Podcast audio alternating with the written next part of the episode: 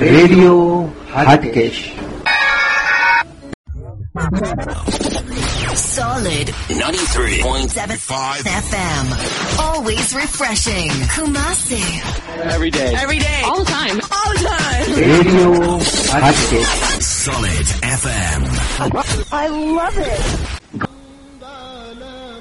हमारा पूज्य पिताश्री शरत चंद्र रमणिकलाल भट्ट ना स्मरणार्थे તારીખ ચૌદ સપ્ટેમ્બરથી, તારીખ વીસ સપ્ટેમ્બર સુધી, સાંજના પાંચ કલાકે, પરમ પૂજ્ય સંત શ્રી મોરારી બાપુના કંઠે રામકથાનું પ્રસારણ કરવામાં આવશે.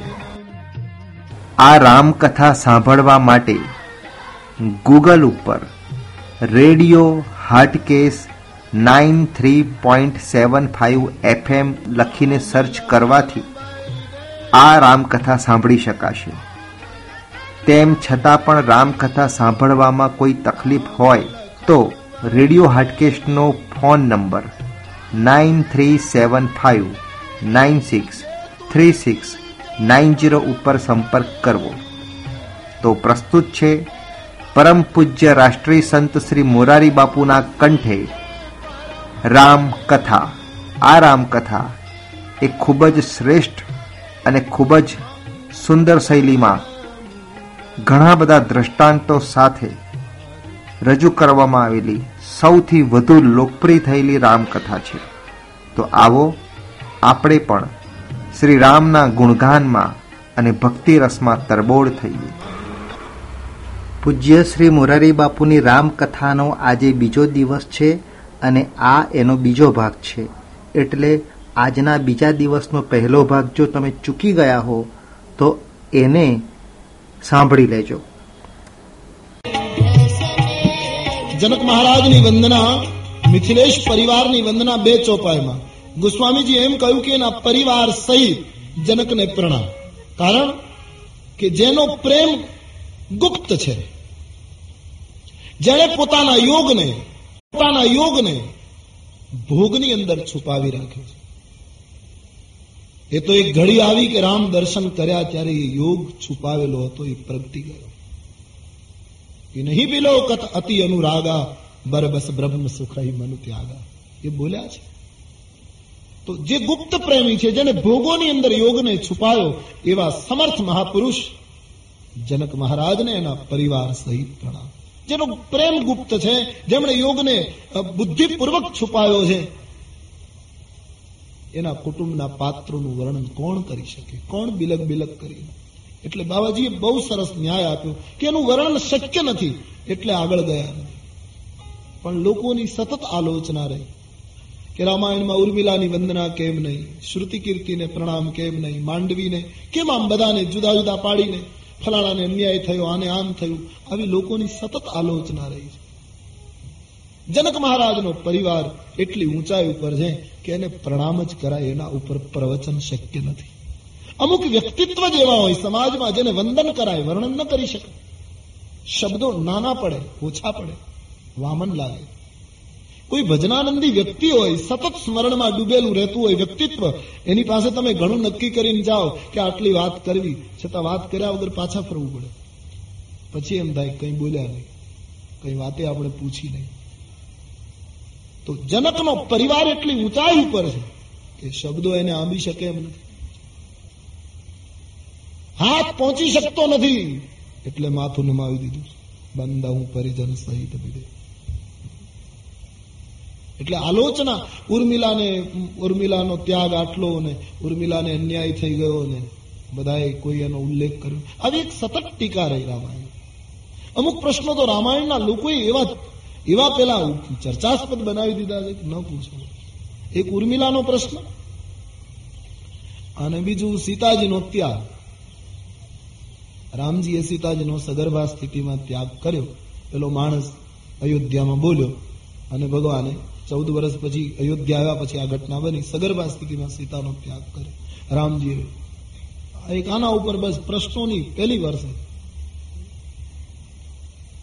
મને તો કોઈ પૂછે ત્યારે ઘણા પૂછે રામજીએ બહુ ભૂલ કરી સીતાજીનો ત્યાગ કરી. ત્યારે હું એટલું જ કહું કે આપણે આવી ભૂલ ન કરી. રામજીએ જો આ કર્યું, એ ભૂલ ગણાતી હોય તો હજી ત્રેતા ત્રેતાયુગથી કળિયુગ સુધી આપણે એને છોડતા નથી. તો આપણને કોઈ રહેવા નહીં દે. આપણે એમાંથી એ શીખવું. આપણે આવું પગલું ન ભરવું. લોકો ધર્મગ્રંથોને બરાબર જોતા નથી, આ તો સંતોની પાસે બેસીને કઈ ભાષામાં કયા અર્થોમાં એ કહેવાયું, એને સમજ્યા વગર શાસ્ત્રોની આલોચના કરે. ઉર્મિલાને અન્યાય થયો, આમ થયું. એવા ચર્ચાસ્પદ મુદ્દાઓ કરી દીધા. અમારે સૌરાષ્ટ્રમાં એક વાર્તા કહેવાય. એક માણસ વેપારીની દુકાને ગોળ લેવા ગયો. હજી કહ્યું, જરા નમૂનો બતાવો ને. મારે દસ પંદર કિલો લેવો છે. એટલે પેલા એ ડબ્બામાંથી થોડો ગોળ કાઢીને આપ્યો પેલા. એટલે પેલો હાથમાં લઈને આમ આમ જોવા લાગ્યો એ કેવો છે. એ પાંચ મિનિટ આમ આમ કર્યું અને પછી કહ્યું, બહુ ચીકણો છે. એટલે દુકાનદારે બહુ સરસ કહ્યું કે, હતો નહીં, તે ચોળીને કરી દીધો પાંચ મિનિટ. બાકી મારા ડબ્બાનો ગોળ ચીકણો નહોતો, પણ તે જે શરૂઆત કરીને આમાં તે પાંચ મિનિટમાં આ તે કરી નાખ્યું એમ રામાયણના પાત્રો, ધર્મગ્રંથોના પાત્રો અને પ્રસંગો એવા ચર્ચાસ્પદ છે નહીં. લોકોએ કરી દીધા. કારણ કે એ- બુદ્ધિની સાથે મારીને તમારી બુદ્ધિ પહોંચી શકતી નથી. ક્યાં એ ભાજીના પાન ખાય અને ખોબે ખોબે પાણી પી. ચોવીસ કલાકના જાગરણ કરીને રચાયેલા શાસ્ત્રો અને ક્યાં ભોગ અને વિકારોમાં વાસનામાં ડૂબેલી મારીને તમારી બુદ્ધિ એના અર્થો કરવા નીકળી. હા? એટલા માટે આ તકલીફ છે. સીતાનો બીજી વખતનો ત્યાગ. એના એના જે ખુલાસો ધર્મગ્રંથોમાં મળે છે, અદ્ભુત છે. પણ છતાં લોકો બસ પ્રશ્ન ઉપાડ્યા છે. આપણી દીકરીના આપણે લગ્ન કરીએ, પછી સસુર પક્ષમાં જાય, અને દીકરી સગર્ભા થઈ હોય, પછી સીમંતનો સંસ્કાર કરે.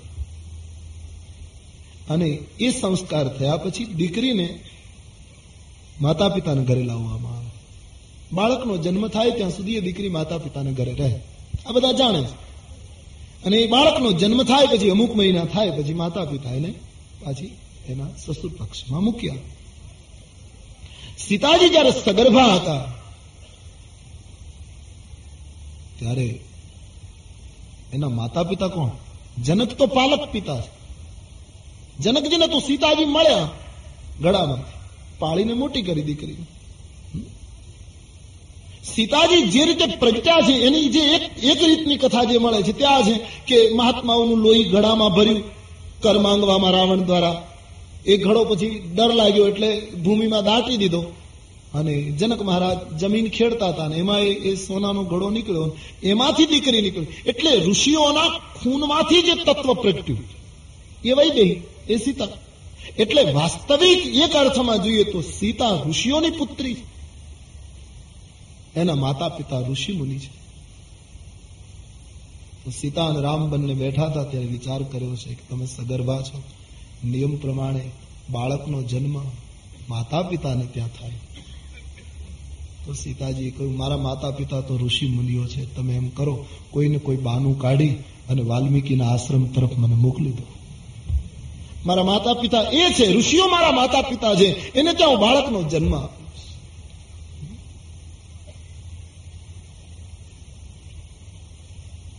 સીતાના ત્યાગની પાછળ ઘણા જવાબો સંતો આપે છે. ઉર્મિલાને અન્યાય થયો એમ કહી કહીને બસ. ઉર્મિલા એવું પાત્ર નથી કે એની દયા ખાઈએ આપણે. ઉર્મિલા તો શ્રદ્ધાના પુષ્પો ચડાવવાનું પાત્ર. મારી તમારી આમ નજર નથી પહોંચતી ઉર્મિલાના એ મહાનતા. એને શબ્દોથી કેમ વધાવવા? એટલે જનકમાં શ્રુતિ કીર્તિ લો, માંડવી લો, એક એક પાત્ર જનકના કુટુંબનું લો. કેટલું ઉદાત અને ઊંચાઈ ઉપર જીવે છે. રામાયણમાં પ્રસંગ છે. જ્યારે રાજ્યાભિષેક રામજીનો થયો, પછી રામજીએ કૌશલ્યામાને એમ કહ્યું કે, માં, મારો રાજ- રાજ્યાભિષેક થયો તો મારી ઈચ્છા છે, મારા નાના ભાઈઓને અને બધી વધુઓને હું કંઈક આપું. ઘરમાં પ્રસંગ હોય ને આપણે પ્રસંગ પૂરો થયા પછી બહેનો, દીકરીઓને, નાના ભાઈઓને કેમ ભેટ આપીએ એમ. બોલે, હા બેટા, આપો. પછી ભરતજીને બોલાયા, શું આપું ભરતજીની તો માંગણી પ્રસિદ્ધ હતી. તમારા ચરણની ભક્તિ મળો. શત્રુઘ્નને કહ્યું, તને શું આપું? શત્રુઘ્નએ કહ્યું કે હું ભરતની સેવા કર્યા કરું. લક્ષ્મણજીને પૂછ્યું, આજ રાજ તિલકના પ્રસંગે હું તને શું ભેટ આપું? લક્ષ્મણજીએ કહ્યું, એક વસ્તુ આપો. મને તમારાથી ક્યારેય જુદો નહીં પાડવા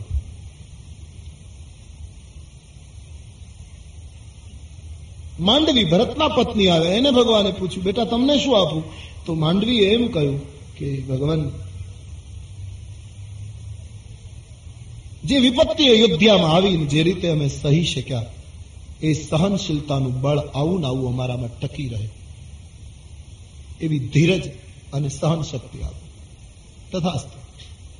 ઉર્મિલાજી આવ્યા. ભગવાને ઉર્મિલાજીને પૂછ્યું, તમને શું આપું? ઉર્મિલાજી કહ્યું, મહારાજ, મારે બીજું કંઈ માંગવાનું રહેતું જ નથી. રઘુકુળમાં પુત્ર વધુ બનવાનું સદભાગ્ય મળ્યું. હવે માંગવાનું કંઈ બાકી રહેતું નથી. હું કશું માંગીશ.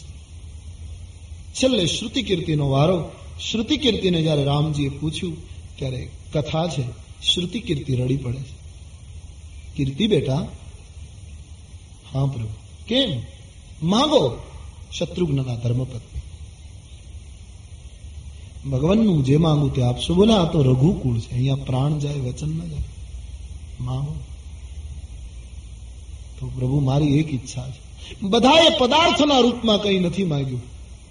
પણ હું પદાર્થના રૂપમાં એક વસ્તુ માંગુ છું. શું? તમે ચૌદ વર્ષ વનમાં રહીને આવ્યા અને વશિષ્ઠ બાપજીએ રાજ્યાભિષેકનો નિર્ણય આપી દીધો. તમે સ્નાન કર્યું.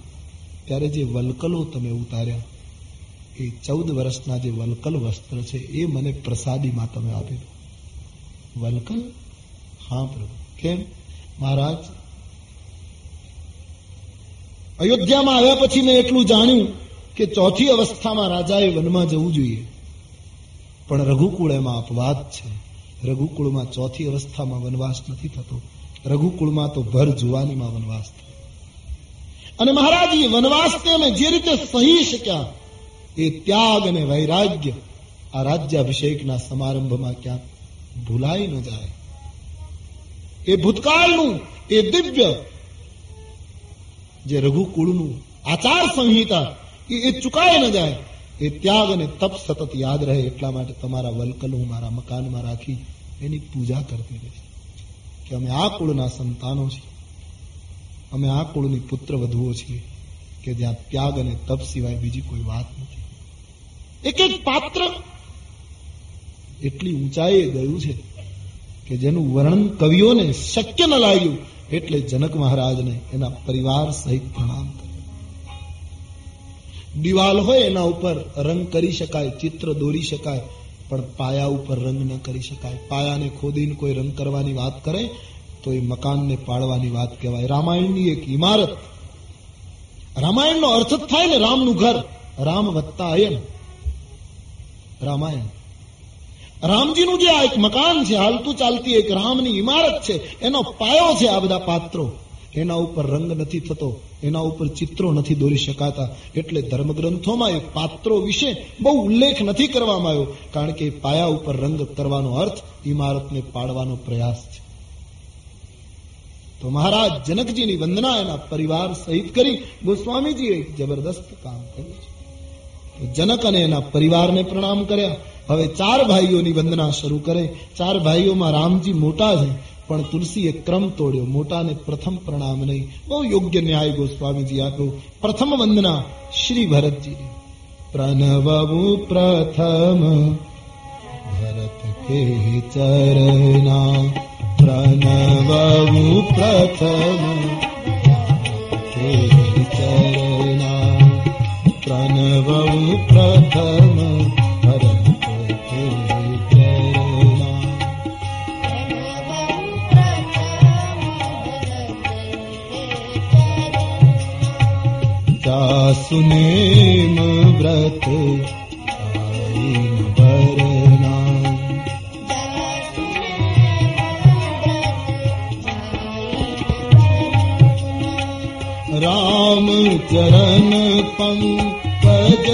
मान जासू राम चरण पंख राम चरण पंख मान जासू राम चरण।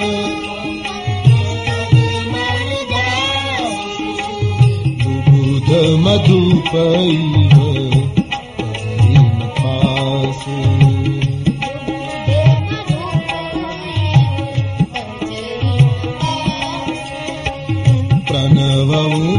प्रथम भारते चरणा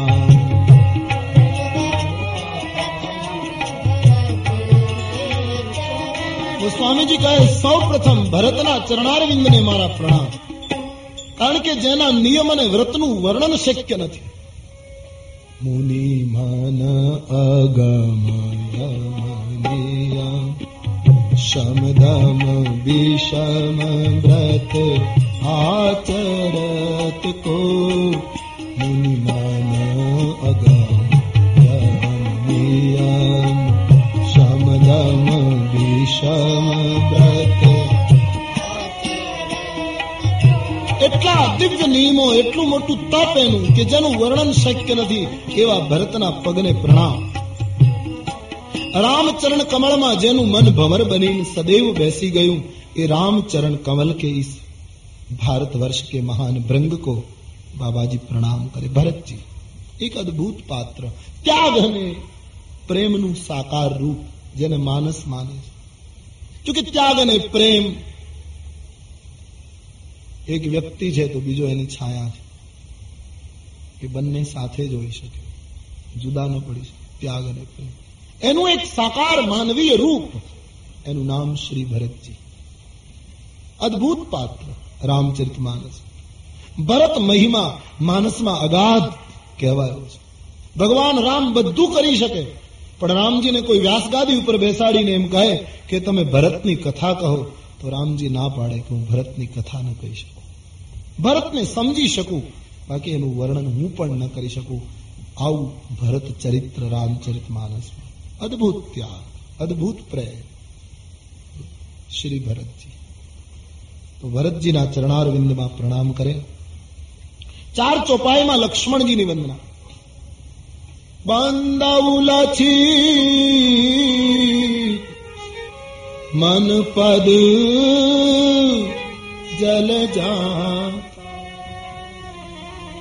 શીતલ સુભગ ભગત સુખદાતા શીતલ સુભગ ભગત સુખદાતા લક્ષ્મણજીના ચરણ કમળની ગોસ્વામીજી કહે હું વંદના કરું જે ચરણ શીતળ છે ઠંડક આપે છે સુંદર છે અને ભક્તોને સમસ્યાનો ઉકેલ આપે છે લક્ષ્મણજીના ચરણને અતિ સુંદર કહ્યા કારણ કે રામને પગલે પગલે જે ચાલે એ ચરણ સુંદર છે રામની પાછળ પાછળ જે લોકો ચાલ્યા એના ચરણ સુંદર છે.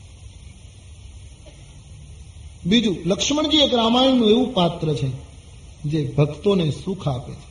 ભક્તોના હૃદયમાં જે સમસ્યાઓ ઉત્પન્ન થતી હોય, એનો ઉકેલ લક્ષ્મણજી દ્વારા રામાયણમાં મળે છે. આમ તો લક્ષ્મણજી ઉગ્ર, એકદમ તાત્કાલિક નિર્ણય કરનાર, લડાકુ માનસ, આ લક્ષ્મણજી એનો સ્વભાવ છે. પણ એનું એક એક જે ચરિત્ર જે રીતે ગોસ્વામી જે રજૂ કરે છે રામાયણમાં એ ભક્તો અને સાધના કરનાર વ્યક્તિની સમસ્યાઓ જે આવતી હોય, મુશ્કેલીઓ, સાધના પંથમાં એનું નિરાકરણ લક્ષ્મણજી દ્વારા થાય છે. એટલે ભગત સુખદાતા લખ્યું છે. રાવણને મારીને પ્રભુ અયોધ્યા આવ્યા. પછી એક દિવસ બંને ભાઈઓ રામ અને લક્ષ્મણ બેઠા છે, ત્યારે રામજીએ આ પ્રશ્ન કર્યો છે, લક્ષ્મણજી, લખન, મને લંકાનું રણમેદાન યાદ આવે છે. એક પ્રશ્ન છે લખન. શું? તને ઇન્દ્રજીતનું બાણ વાગ્યું કેમ? તું મૂર્છિત કેમ થયો? અને ઇન્દ્રજીતના બાણથી મૂર્છિત થયા પછી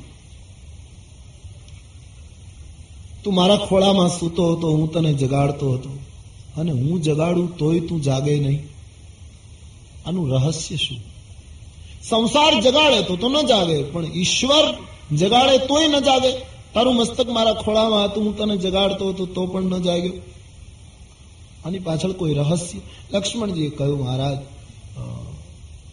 આપનું સામીપ્ય હોય, આપની શરણાગતિ હોય, કોની તાકાત છે મને બાણ મારી શકે, મૂર્છિત કરી શકે? છતાંય હું મૂર્છિત થયો. તમારા ખોળામાં સૂતો હતો મૂર્છિત અવસ્થામાં તમે પણ મને ન જગાડી શક્યા. એનું કારણ એ છે, મહારાજ કે ઇન્દ્રજીત કામ છે, સાધકના હૃદય જીવનમાં જે સમસ્યા આવે, એનું જબરદસ્ત ઉકેલ લક્ષ્મણજી દ્વારા મળે. છે ઇન્દ્રજીતને તુલસીદાસજીએ કામ કહ્યો. છે અને ઇન્દ્રજીતનું બાણ લક્ષ્મણજીને વાગ્યું અને એ મૂર્છિત થયા. એનો અર્થ એમ થયો કે લક્ષ્મણજી ગમે તેમ તો એ ગ્રહસ્થ. પોતે જાગતા હતા, ચૌદ વર્ષ સુધી જાગવાનો નિર્ણય કરેલો. પણ અંતે ગ્રહસ્થ પરણેલા છે. તુલસી એમ કહેવા માંગે છે કે ગ્રહસ્થ ગમે તેટલો જાગૃત હોય તો પણ સંસારમાં ક્યારેક એને કામનું બાણ મૂર્છિત કરી દે છે. ગમે તેટલો માણસ જાગૃત હોય. પણ કામ એક એવી પ્રચંડ શક્તિ છે કે જાગૃત સાધકને પણ મૂર્છિત કરે. હા, પરમાત્માની શરણાગતિ હોય, રામ નામનું બખ્તર હોય, તો મારી ન શકે કામ, પતન ન કરી શકે, તમને ભ્રષ્ટ ન કરી શકે, પણ અમુક સમય મૂર્છિત તો કરી બહુ બહુ તુલસીદાસજીએ ભવિષ્યનો વિચાર કરીને આ સમાધાન આપ્યું છે. બાકી લક્ષ્મણજીને કોની તાકાત મૂર્છિત કરી શકે? પણ મને તમને સાવધાન કરવા માટે ગ્રહસ્થો ગમે તેટલા જાગૃત હોય, તેથી શું? પણ કામ એક એટલી મોટી શક્તિ છે. કે ભલભલાને મૂર્છિત કરી દે. મોહ દશમૌલી તદભ્રાત અહંકાર, પાકારિજિત કામ, ઇન્દ્રજીત કામ છે.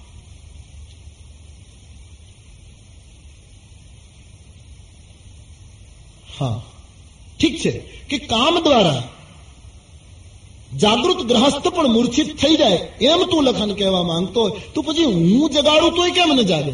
ઈશ્વર જગાડે ગ્રહસ્થને કામનું બાણ વાગ્યા પછી રામ ન જગાડી શકે? બોલે, મહારાજ, માફ કર્યો. જાગૃત ગ્રહસ્થને જયારે કામનું બાણ વાગે અને મૂર્છિત થાય, સમજદાર ગ્રહસ્થ, જાગૃત ગ્રહસ્થ, સાવધાન ગ્રહસ્થ, એ જયારે કામનાથી મૂર્છિત થાય, પછી એને રામ પણ ન જગાડી શકે. પછી તો એને હનુમાનજી જેવું બ્રહ્મચર્ય જ સંજીવની લઈ આવે તો જ એ જાગે. હનુમાનજી એ બ્રહ્મચર્યનું પ્રતીક છે. એ સંજીવની લઈ આવ્યા, ત્યારે લક્ષ્મણ જાગ્યા, રામને જગાડી છે. નહીતર રામાયણના લંકાકાંડમાં એમ લખ્યું છે, પ્રભુ સત ત્રિભુવન મારી જીયાએ. ત્રિભુવનને મારે અને ત્રિભુવનને બેઠું કરે આટલી શક્તિ. પોતાના ભાઈને બેઠા ન કરી શકે પણ સમાજના જાગૃત ગ્રહસ્થો કામનાથી જ્યારે વ્યથિત બને, ઘાયલ બને, મૂર્છિત બને, ત્યારે તો હનુમંતના આશ્રય વગર છૂટકો હનુમાનજી જેવું બ્રહ્મચર્ય, પહાડ લઈ આવ્યા એની સ્થિરતા, સંયમની સ્થિરતા બતાવે. હલકો માણસ ઉડી શકે, ભારે માણસ ઉડી ન શકે, આટલો બધો ડુંગરો લઈને આ વ્યક્તિ ઉડ્યો. સંયમની જેનામાં પ્રબળતા હશે, એ માણસ ઉડાન ભરતો હશે. એ માણસ સમાજમાં ઊંચાઈ સર કરતો હશે. હનુમાનજી દ્વારા જ પછી એ ગ્રહસ્થ જાગી શકે. બ્રહ્મચર્ય અને સંયમ દ્વારા જ. એટલા માટે શુક્રને આપણી સંસ્કૃતિએ બહુ મહત્વ આપ્યું છે. હનુમાનજી એ શુક્રનું પ્રતીક છે. બ્રહ્મચર્ય, તપ અને સંયમનું આબેહૂબ રૂપ છે, હનુમંતજી.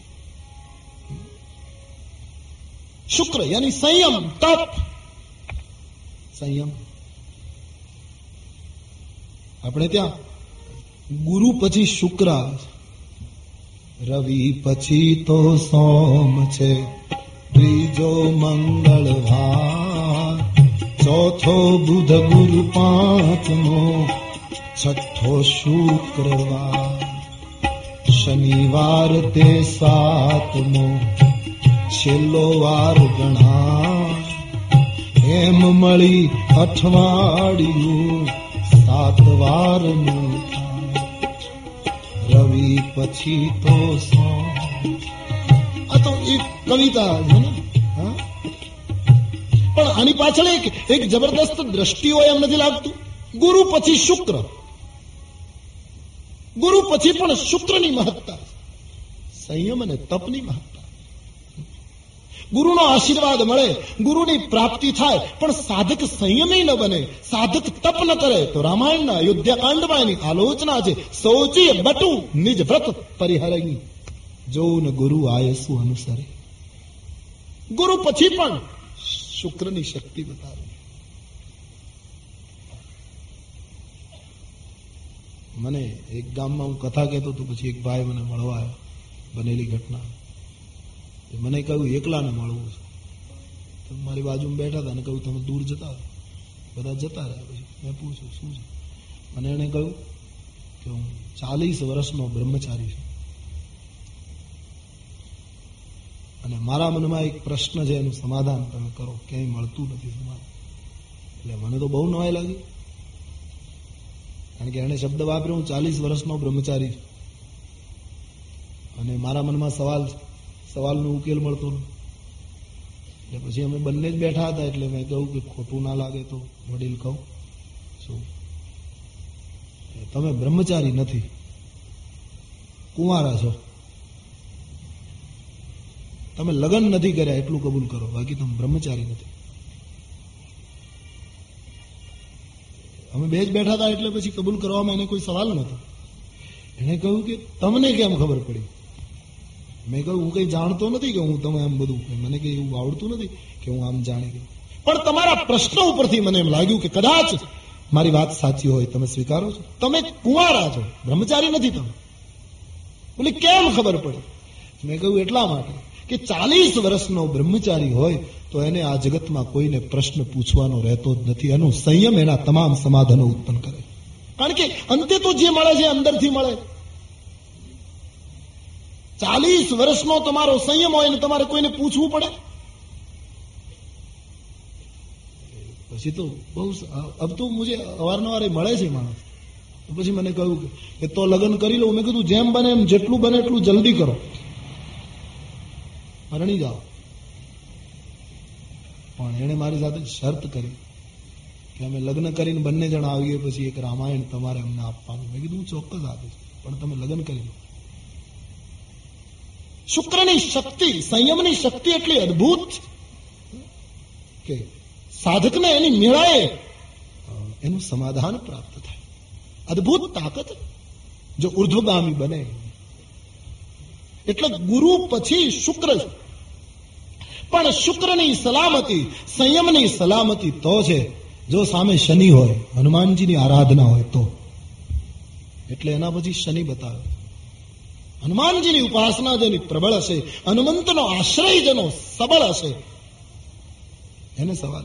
અને હનુમાનજીનો આશ્રય જેને સબળ હશે, એને પછી રવિ વંશનો સૂર્ય મળે. પછી રવિ છે, એને રામની પ્રાપ્તિ થાય રામ સૂર્યવંશ પછી રવિવાર. અને રવિવાર પછી સોમવાર. એનો અર્થ એ થયો કે રામ મળે તો જ શાંતિ છે. સોમ એટલે શીતળતા. આરામ જો રામની પ્રાપ્તિ થાય તો જ શાંતિ છે. બીજું શું? ગોસ્વામીજી કહે છે, રામ ચરણ બારી જ જબ દેખાઉં. તવે નીચે જન્મ સુફલ કરી લે રામની પ્રાપ્તિ તો જ સોમવાર, તો જ શાંતિ. અને જગતમાં જેના જીવનમાં શાંતિ, એનું જીવન મંગળ. બાકી બધા અમંગળ છે. એનું જીવન જ મંગળ છે. અને જેનું જીવન મંગળ, એ જ સાચો બુધ. બુધનો અર્થ થાય સંસ્કૃતમાં બુધ એટલે પંડિત, બુધ એટલે વિદ્વાન, બુધ એટલે ડાયો. જેનું જીવન મંગળ, એ જ ડાયો. પણ બુધ એ છે, વિદ્વાન એ છે. જે ગુરુ મર્યાદા તોડે નહીં એટલા પછી ગુરુ છે. એટલે આખી કવિતા મને એમ તમને ક્યાંક આધ્યાત્મિક માર્ગ તરફ દોરે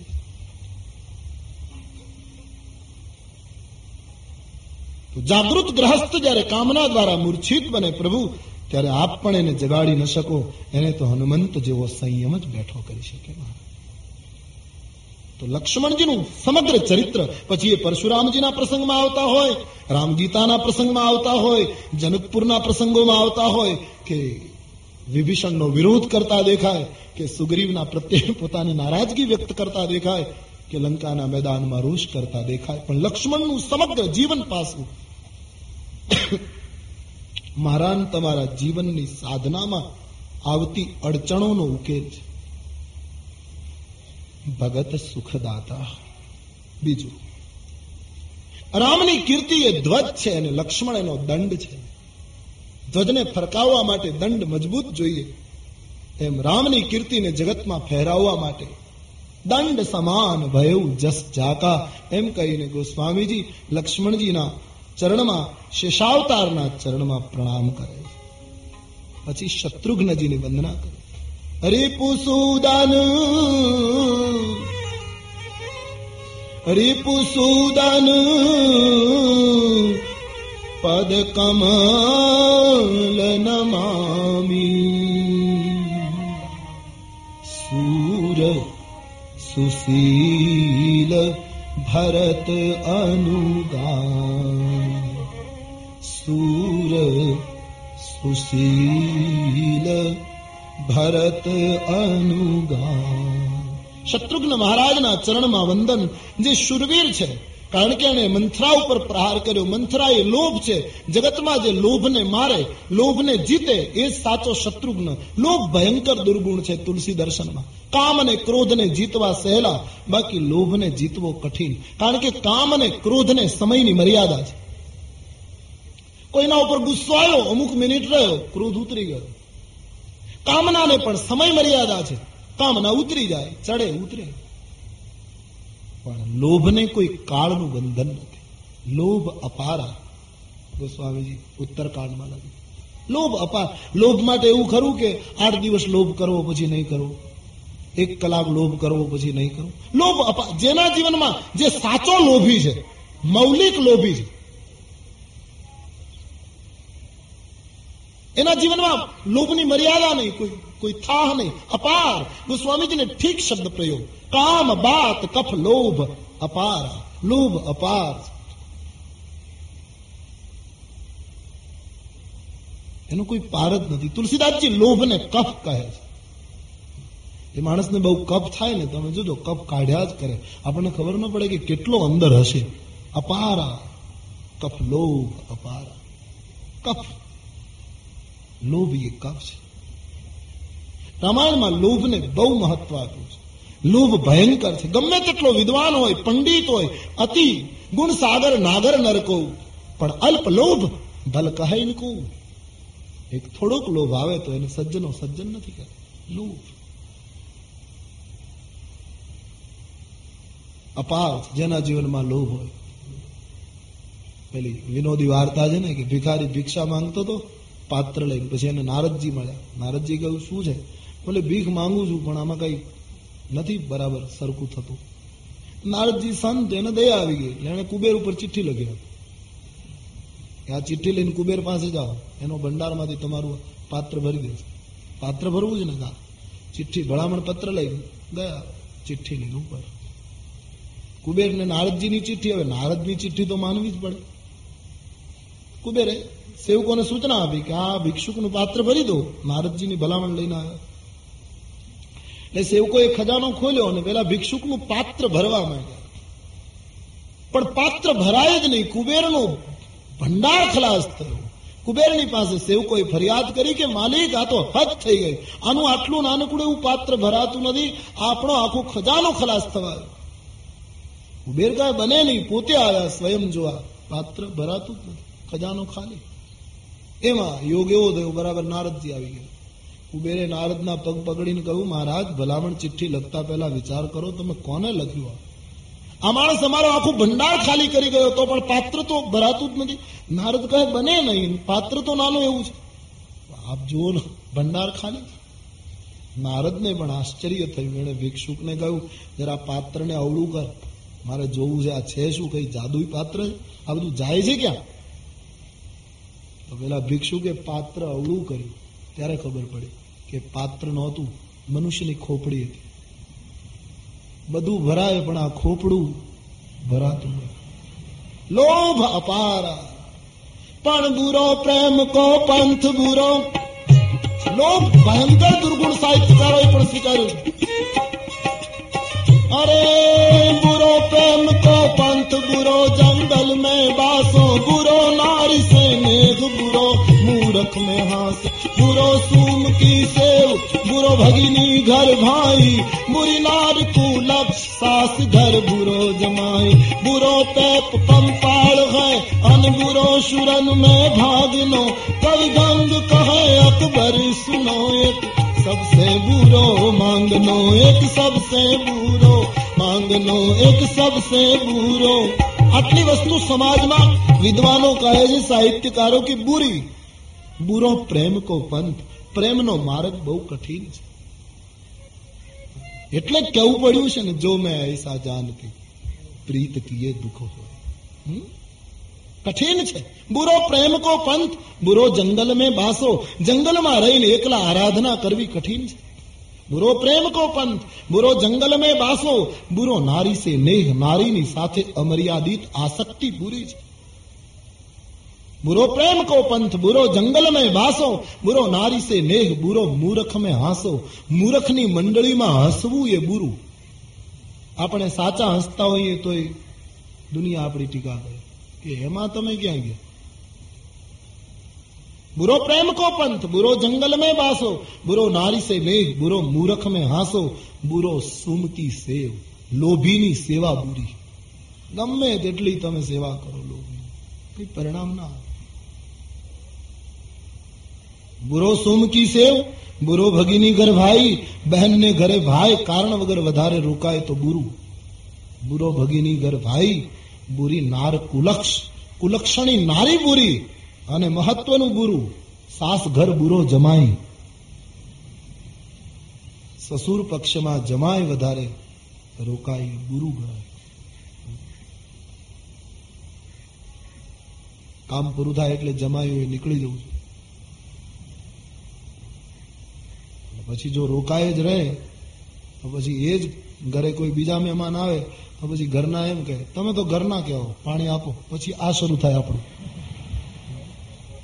सासगर बुरो जमाई बुरो पैप पंपाड़ है बुरो શુરન में ભાગનો શુરવીરોના વૃંદમાંથી પાછી પાની કરવી એ બુરું કવિગંગ કહે અકબર સુનો પણ આ બધાને ચડી જાય એવું સબસે બુરો માંગનો કોઈની પાસે માંગો તો લોભ એ અપાર છે લક્ષ્મણજીના નાના ભાઈ શત્રુઘ્નજી જે ભરતના અનુગામી છે ત્યાગના પથિક છે ત્યાગનું સ્વરૂપ ભરતજી અને એને પગલે પગલે આચાર એટલે તુલસી એનો પરિચય લક્ષ્મણના ભાઈ તરીકે નથી આપતા. બડા બડા અદભુત શબ્દ. રિપુસૂદન પદ કમલ નમામી. શત્રુઘ્નના ચરણમાં હું વંદન કરું, તુલસી કહે. પણ એ લક્ષ્મણના નાના ભાઈ છે, એવો પરિચય નહીં. સુમિત્રાના પુત્ર, એવો પરિચય નહીં. સૂર સુશીલ ભરત અનુગામી. પરિચયમાં ભરત શબ્દનો પ્રયોગ. જે ત્યાગનું અનુગમન કરે છે. ત્યાગને પગલે પગલે ચાલે. એ જ લોભને મારી શકે. એ જ લોભ ઉપર કાબુ મેળવી શકે તો શ્રી શત્રુઘ્ન મહારાજને આ રીતે પ્રણામ કર્યા અને હવે જેને જેની વંદના વગર ખાસ કરીને રામકથામાં અને રામ ઉપાસનામાં આગળ વધી શકાય નહીં તે પરમ તત્વ હનુમાનજી મહારાજની વંદના શરૂ થાય એક ચોપાઈ અને એક સોરઠામાં चौपाई सब गाए हनुमान जी की वंदना करते हुए बाबा जी कहते हैं मानसकार लिखते हैं महावीर बिनबाऊ हनुमान महा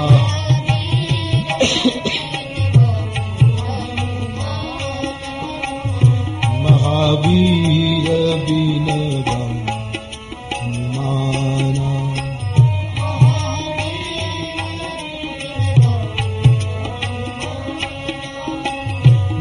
महावीर बिनबाऊ हनुमाना राम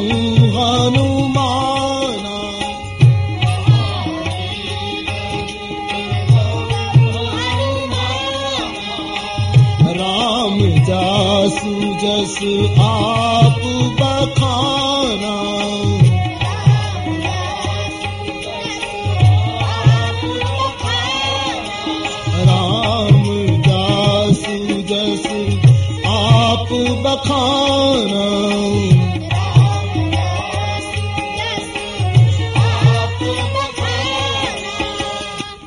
राम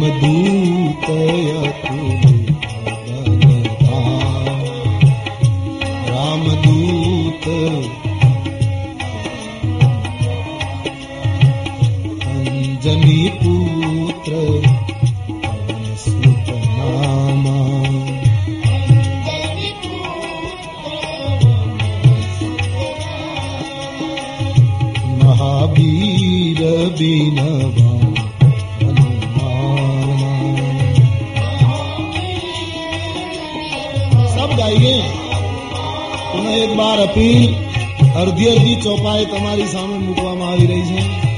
સબ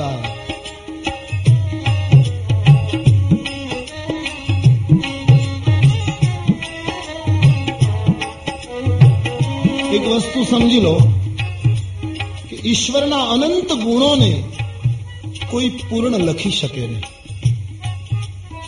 બહુ અલ્પ લખાયું છે.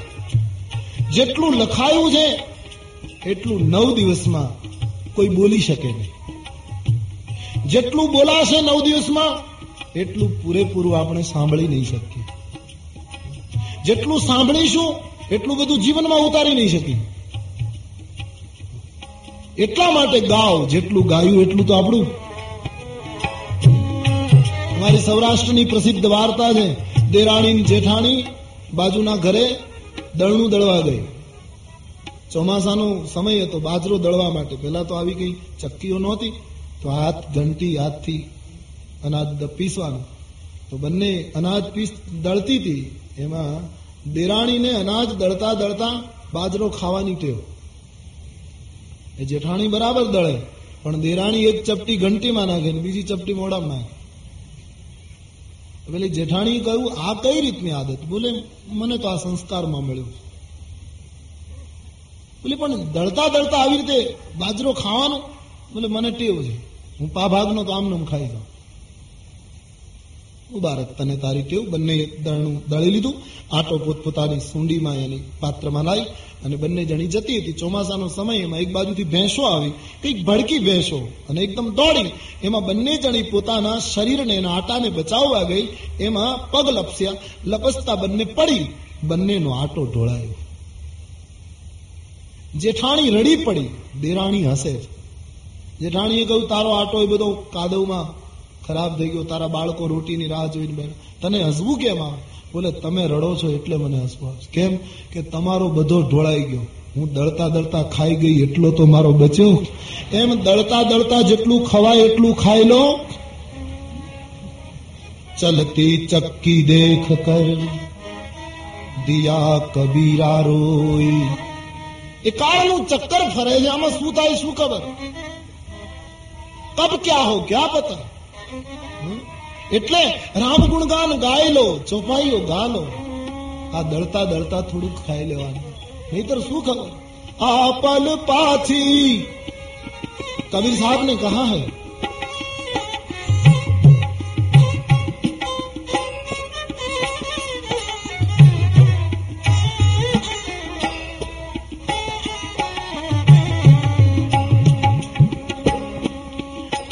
આ પલ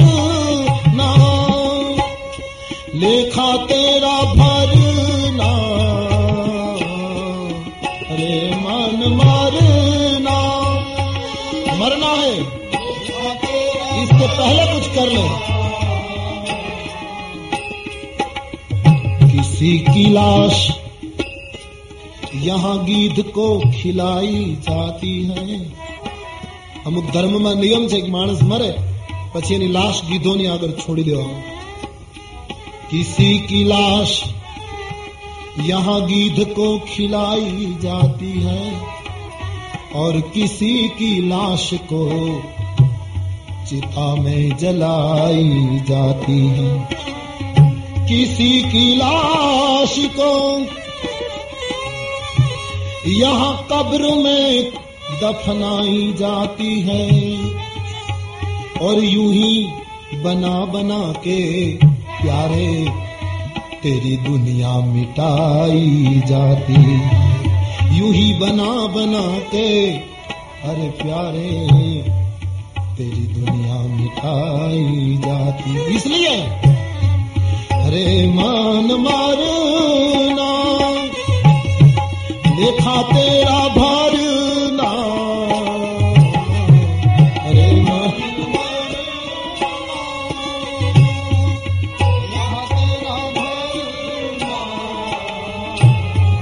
बंदा तूने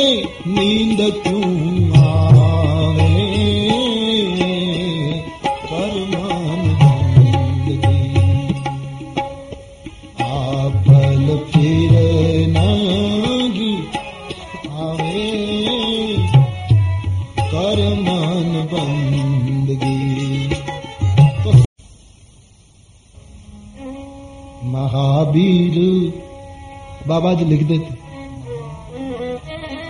महावीर बिनवा हनुमान महावीर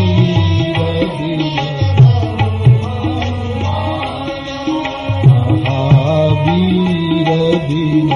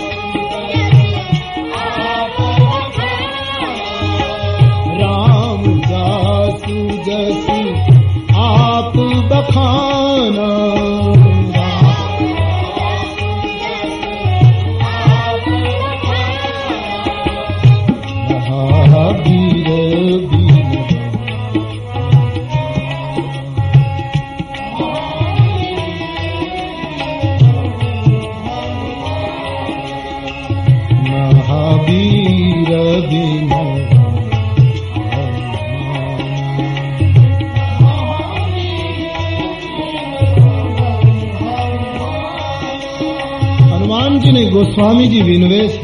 બાબા આપ મહાવીર છો. પહેલું વિશેષણ મહાવીર. રામચરિત માનસમાં રામજીને વીર કહ્યા છે અનેક વાર? પણ હનુમાનજીને મહાવીર કહ્યા વિશેષણ નામ થઈ ગયું હનુમાનજી તમે મહાવીર છો. કારણ? તમે હનુમાન છો. હનુમાનનો શબ્દાર્થ થાય. જેણે પોતાના માનને હણી નાખ્યું.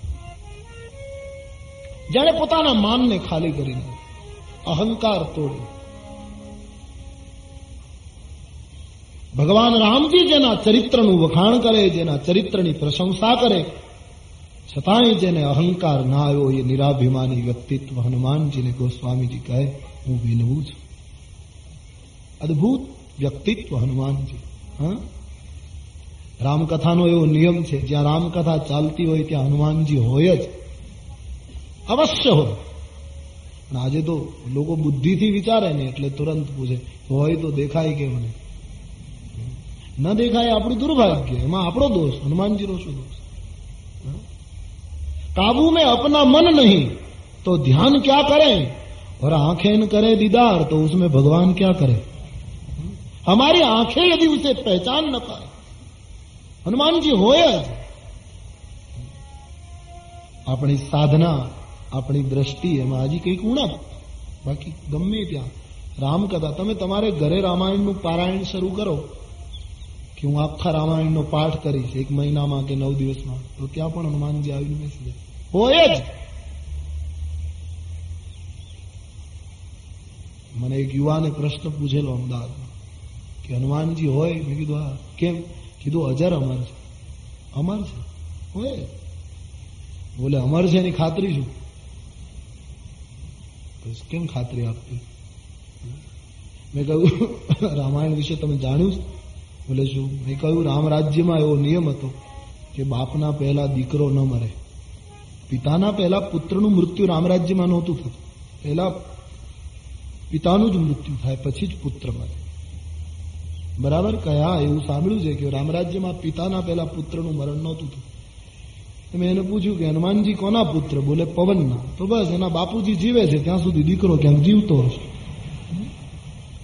કારણ કે પવનદેવ એના પિતા અને પવન તો છે, એ ન હોય તો આપણે ન હોય પૂછનારો નહીં હોય, જવાબ દેનારો નહીં હોય. પ્રાણવાયુ ન હોય તો આપણે કોઈ નહીં હોય. પવન વાયુદેવ જીવે છે.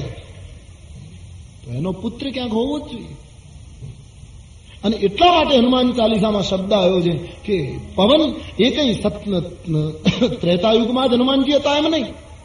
પ્રાણવાયુની તો સતયુગમાં જરૂર હતી, ત્રેતામાં જરૂર હતી દ્વા- એટલે ગોસ્વામીજી હનુમાન ચાલીસામાં લખી ચારો યુગ પરતા તુમારા ચારો યુગ પરતા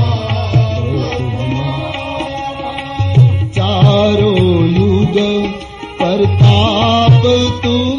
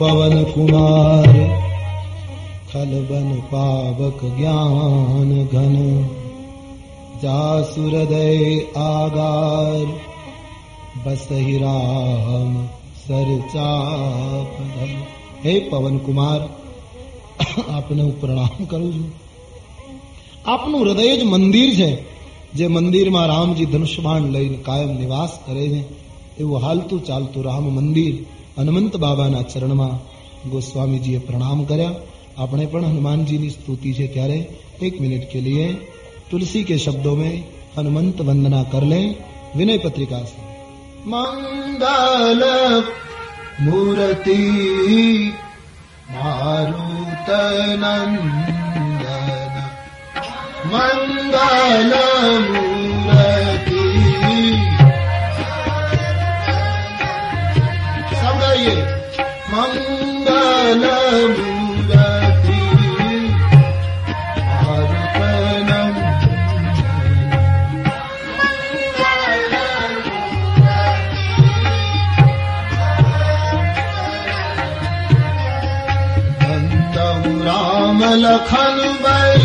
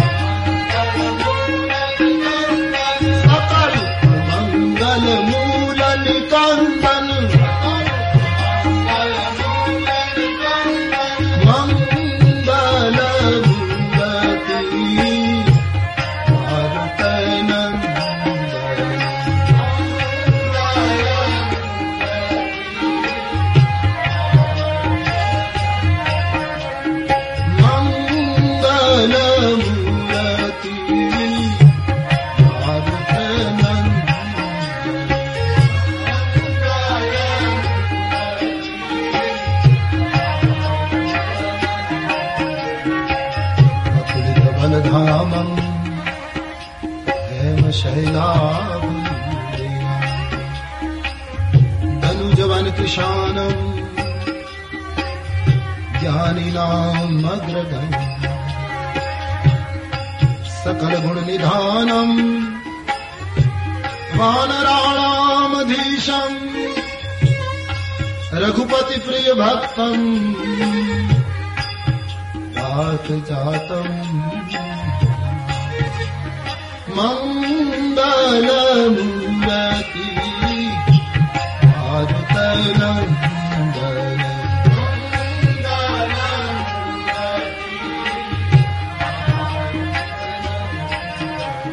സാധു സന്ത കെ തും രഖവാരേ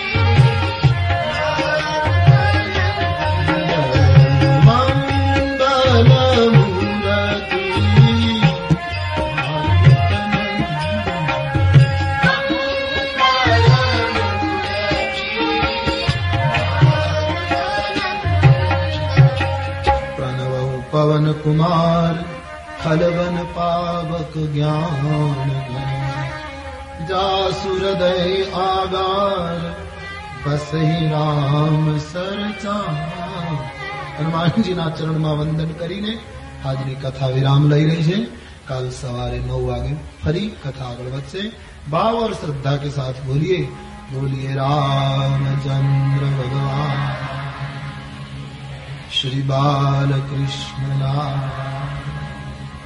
सद्गुरुदे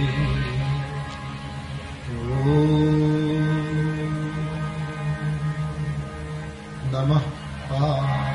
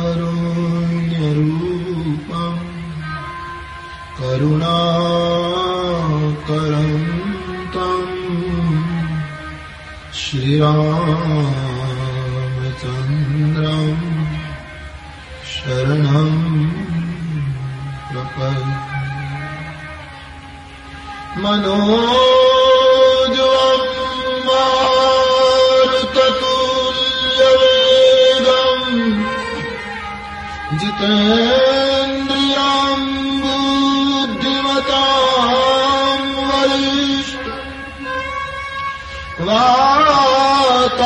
वातात्मजम् वानरयूथमुख्यम्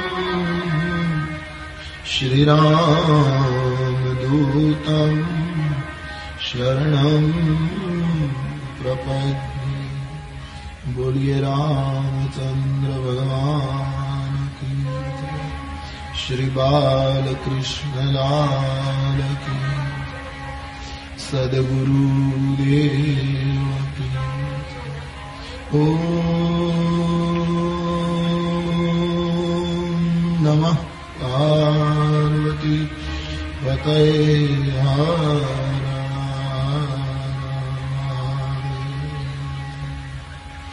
Shri Ram Jai Ram Jai Jai Ram.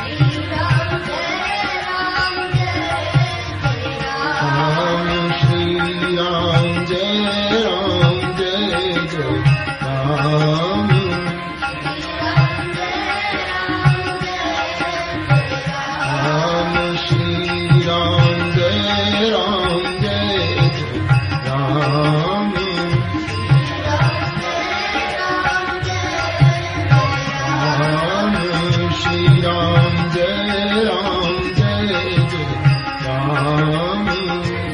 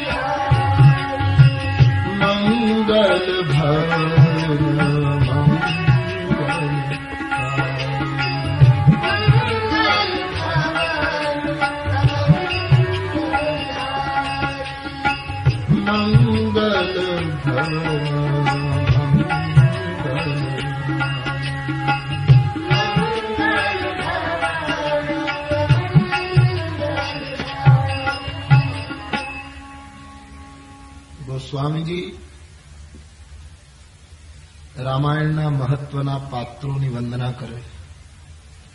હનુમાનજીની વંદના એક ચોપાઈ અને એક સોરઠામાં થઈ, તે સંક્ષેપમાં આપણે જોયું. હવે, ગોસ્વામીજી ભગવાન રામના કાર્યમાં જે લોકો રહ્યા, એ તમામની વંદના કરતા લખે છે. કપિપતિરી છની સાચર રાજા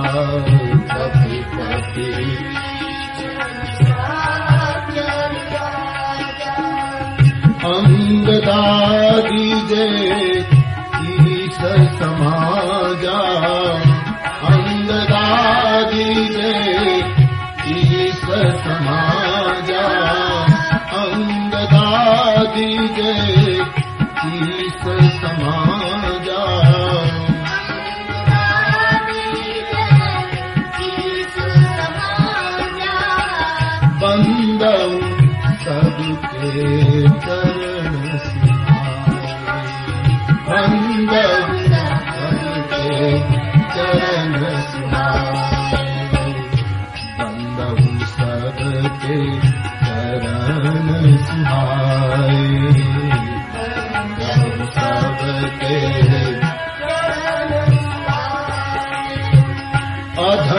शरीर राम दीन पाए अधम शरीर कपिपति चली चरना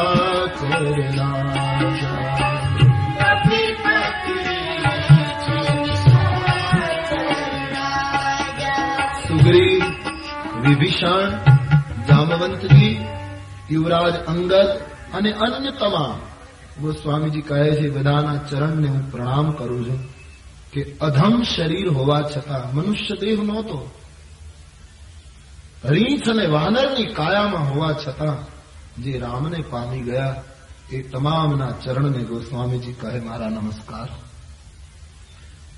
અને આમ તમામની વંદના કરતા કરતા હવે શ્રી સીતારામજીની વંદના શરૂ કરે. પહેલા સીતાજીથી માતૃદેવો ભવ, પછી જગતના માતા પિતા છે સીતારામજી પછી ભગવાન રામની વંદના, તો સીતાજીની વંદના કરતા ગોસ્વામીજીએ લખ્યું છે. જનક સુતા જનક સુતા જગ જનની જાનકી અતિશય પ્રિય કરુણા निधाने ताते जुगपद कमलमनावम् जासु कृपा निरमल मति पाव जासु कृपा निरमल मति જેમ બાળક માને મનાવે, એમ ગોસ્વામીજી કહે છે, હે જનક સુતા જગતની માતા, કરુણાનિધાનના અતિ પ્રિય, આપના બંને ચરણારવિંદને હું મનાવી રહ્યો છું કે આપની કૃપા થાય તો મને નિર્મળ મતિ પ્રાપ્ત થાય. આદ્ય પરાંબાની પાસે એક જ અપેક્ષા રાખી ગોસ્વામીજીએ કે મને નિર્મળ બુદ્ધિ પ્રાપ્ત થાય. આપણા દેશના ઋષિઓએ જ્યારે જ્યારે માંગ્યું, બને ત્યાં સુધી માંગ્યું જ નથી અને માંગ્યું ત્યારે આવું જ માંગ્યું કે અમને શુભ સંકલ્પ ઉઠો. અમને ચારેય બાજુથી, દિશાઓ માત્રમાંથી અમને દિવ્ય વિચારો આવો. અમારી બુદ્ધિ નિર્મળ બનો. આ જ માંગણી કરી. શ્રી સીતાજીની પાસેથી દિવ્ય બુદ્ધિની માંગણી કરી અને હવે રામજીની વંદના. पूर्णिमा न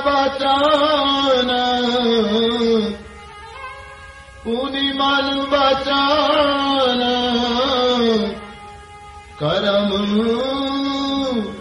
रघुनायक। चरण कमल बन्दौ सम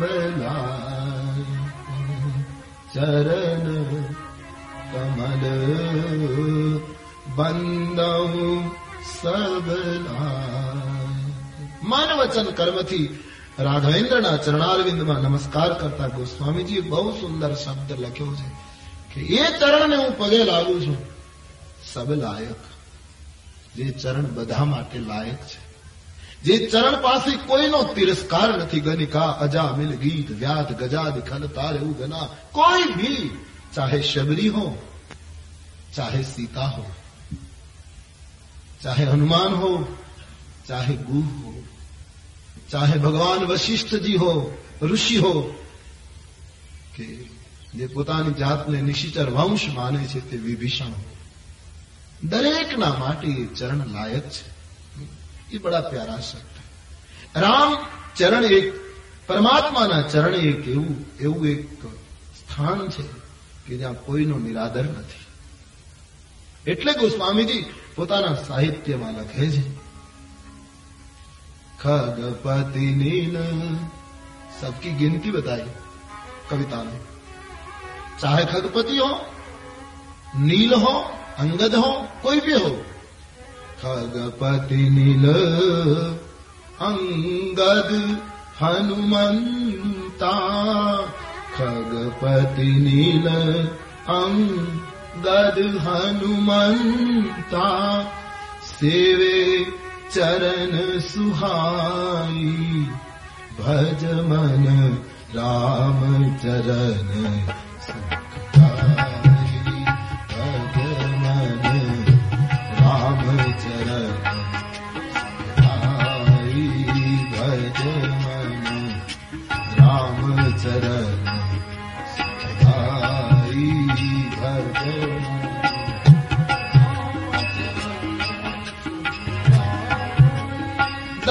દરેક એના ચરણની સેવા કરે છે દરેકને સમાદર મળ્યો છે और वो चरण भी कोई सामान्य तो नहीं जिन चरण से निकसी सुरसरी शंकर जटा समाई सोई चरण केवट थोई लीनो तब हरि नाव चलाई सब लायक તો એ ભગવાનના પરમ પવિત્ર ચરણારવિંદની વંદના કરતા હવે તુલસી ઉપર જાય છે. પેલા મસ્તક નમાવી, ચરણોના દર્શન કર્યા. અબ ઉપર, બિલકુલ ઉપર. પહેલા ચરણની વંદના, બે ચોપાઈમાં વંદના છે. પછી છેલ્લે સમન્વય કર્યો. તો પુનિમન વચન, કર્મ રઘુનાયક, ચરણ કમલ બંધવ સબલાયક ચરણ પણ કમળ અને રાજીવ નયન ધરે ધનુષાયક. આગે કી ચોપાઈ જેના નેત્રો પણ કમળ છે. ભગવાનના નેત્રો નેત્રોને કમળની ઉપમા આપી છે. રાજીવ નયન જેના નેત્રો કમળના સમાન છે. ધરે ધનુષ આયક હાથમાં ધનુષ્યબાણ ધારણ કર્યા છે. ભક્તોની વિપત્તિને તોડનારા છે. એવા રાજીવ નયનને પ્રણામ કર્યા છે. પ્રભુના નેત્રો અતિ પ્રિય છે. પણ નેત્ર તો જ પછી નેત્રની વાત કેમ લગી? પહેલા ચરણની વાત લગી. ફરી એકવાર યાદ આપું, જેનું આચરણ દિવ્ય હશે, એની દ્રષ્ટિ દિવ્ય હશે. એના નેત્રો વંદનીય હશે, એના નેત્રોને પ્રણામ કરવાની ઈચ્છા થશે. અને પરમાત્મામાં બધું દેખાય છે. અધરમ મધુરમ.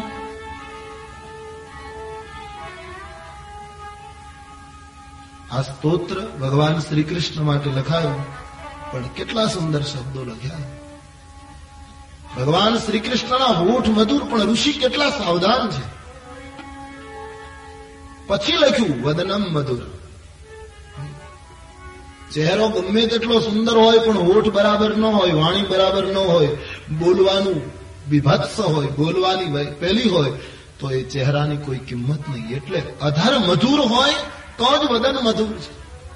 अधरम् मधुरम् वदनम् मधुरम् अधरम् मत्समये।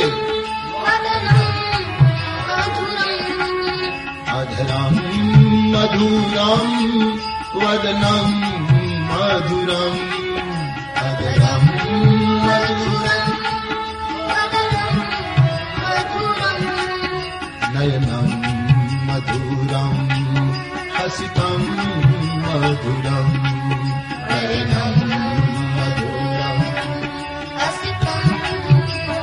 હાસ્ય એનું જ મધુર છે, જેની દ્રષ્ટિ મધુર છે. હસતો હોય બહુ સરસ, પણ દ્રષ્ટિ અપાવન હોય તો એની કિંમત નહીં.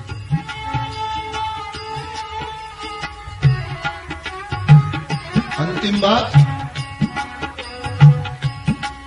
હૃદયમ મધુરમ મધુરમ હૃદયમ મધુરમ હૃદય એનું દિવ્ય છે, જેનું આચરણ, જેનું ગમન પાવન છે. જેના પગલા સુંદર પડ્યા છે. હૃદયમ, મધુરમ ભવનમ મધુરમ.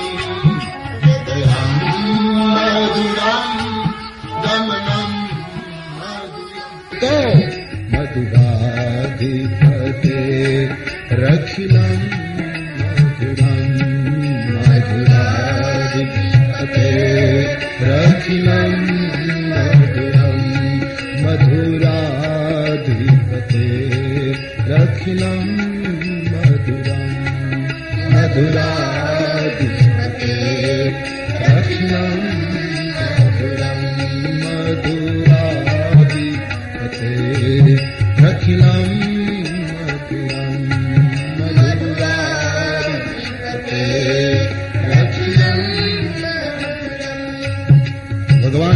રામજીના ચરણારવિંદ પણ કમળ સમાન નેત્રો પણ કમળ સમાન તુલસીજીએ ભગવાનના નેત્ર માટે તો બહુ લખ્યું છે કોઈ ગોસ્વામીજીને પૂછ્યું કે રામના નેત્ર વિશે કઈ વાત કરો તો કહી દીધું નવકંજ લોચન કમળ સમાન ખરા પણ નવકંજ સવારમાં શરદ ઋતુમાં આમ તાજું ખીલેલું કમળ હોય એવા સાધકને પાઠકને સંતોષ ન થયો તુલસીજીને એક ઓર પ્રશ્ન કર્યો કે નહીં હજી કંઈક કહો નેત્ર કેવા તુલસીએ કહ્યું નયન વિશાલા વિશાલ ભી લોચન અભિરામ તન ઘન શ્યામ નિજ આયુધ ભુજ ચારી ભૂષણ વનમાલા નયન વિશાલા શોભા સિંધુ મધુરાધિપતે રખીલો શોભા સિંધુ તો નેત્ર વિશાળ છે નેત્ર કમળ જેવા છે છતાંય કોઈએ કહ્યું કે નહીં હજી પણ કંઈક કહો નેત્ર માટે ક્યોંકि તુમને દેખા હૈ તુમને ઝાંકી કી હૈ તો ગોસ્વામીજીએ વિનય પત્રિકામાં કહ્યું કે એના નેત્રો કેવા છે? શરદ સરોરુહલોચન.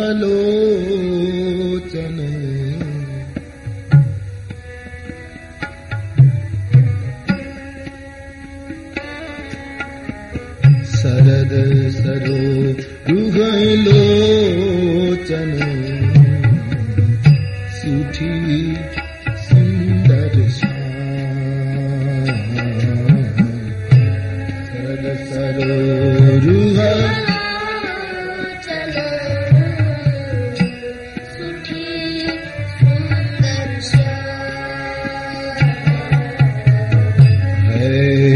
है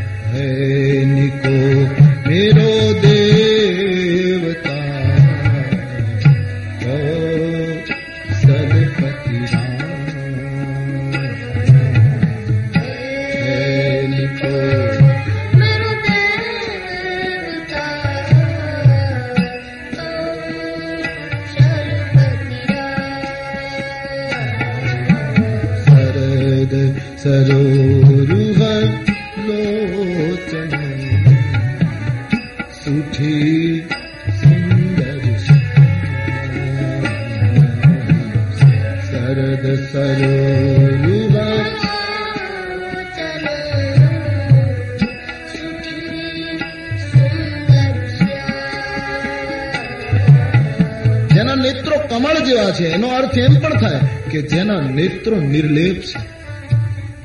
જેના નેત્રો તટસ્થ છે. જેની દ્રષ્ટિ નિર્લેપ અને તટસ્થ છે. બધામાં રહેવા છતાં અસંગ છે. એવા કમલ નયન ભગવાન રાઘવેન્દ્રના ચરણમાં ગોસ્વામીજીએ પ્રણામ કર્યા અને પછી સીતારામજીને કોઈ બિલગ ન માની લે, કારણ કે એક જ બ્રહ્મ છે. સંતોએ એમ કહ્યું કે એક બ્રહ્મ વહેંચાયો બ્રહ્મનો સકામ હિસ્સો, અયોધ્યામાં પ્રગટ્યો. બ્રહ્મનો નિષ્કામ હિસ્સો, જનકપુરમાં પ્રગટ્યો. શ્રી સીતાજી, એ બ્રહ્મનો નિષ્કામ ભાગ છે. વહેંચાયો છે બ્રહ્મ. એ તો બધું કરી શકે. તો એ દોનો એક છે એમ કહીને આગલી વાત કરતા તુલસીજીએ પોત બંનેનું ઐક્ય સાબિત કર્યું. ગીરા અર્થ જલ બીચ સમ કહિયત ભિન્ન ન ભિન્ન सीता સીતા રામપત જીનહી પરમ પ્રિય ખિન ગીરા અને અર્થ બોલવામાં જુદા બાકી વસ્તુતઃ એક સમુદ્રનું જળ અને એની લહેર એનું મોજું બોલવામાં બિલગ વસ્તુતઃ એક એમ સીતારામજી બોલવામાં બિલગ કહિયત ભિન્ન ન ભિન્ન એ ભિન્ન નથી એવા બંદવ સીતારામ પદ જેની પરમ પ્રિય ખીન પુનઃ એક બાર તુલસીનું ક્રાંતિકારી સૂત્ર જેને ખિન્ન લોકો પ્રિય છે જાહી દીન પર જો કલ કી ચર્ચા જેને ખિન્ન દીન હીન દુખી જેને અત્યંત પ્રિય છે એવા ભગવાન રાઘવના ચરણાર બિંદમાં ગોસ્વામીજીએ પ્રણામ કરે હવે થોડી ચોપાઈઓમાં રામ નામ મહારાજની વંદના છે પરમાત્માના પવિત્ર નામની વંદના કરતા ગોસ્વામીજીએ લખ્યું છે. રઘુ નામ રામ રઘુબર. ઓ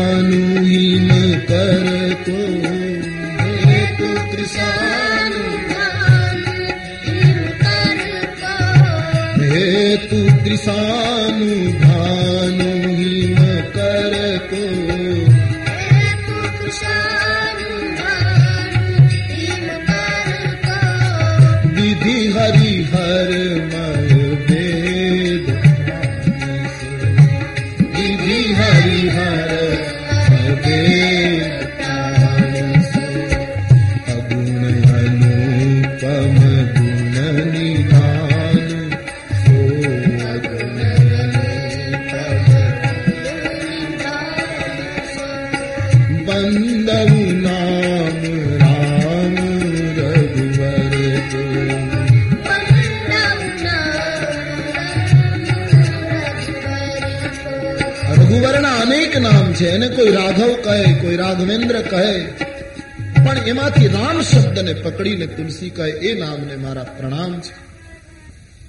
જે બ્રહ્મા, વિષ્ણુ અને મહેશ છે.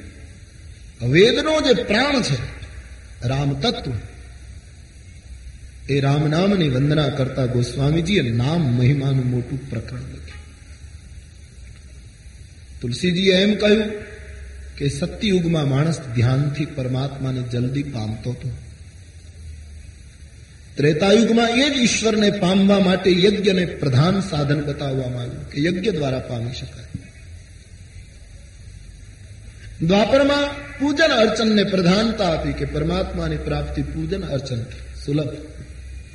પણ કલિયુગમાં ગોસ્વામીજી કહે, કેવલ નામ આધાર છે. કલિયુગમાં કેટલા માણસો ધ્યાન કરી શકશે? જે કરી શકે, જે ધ્યાનમાં આગળ વધી શકે બધાને વંદન છે.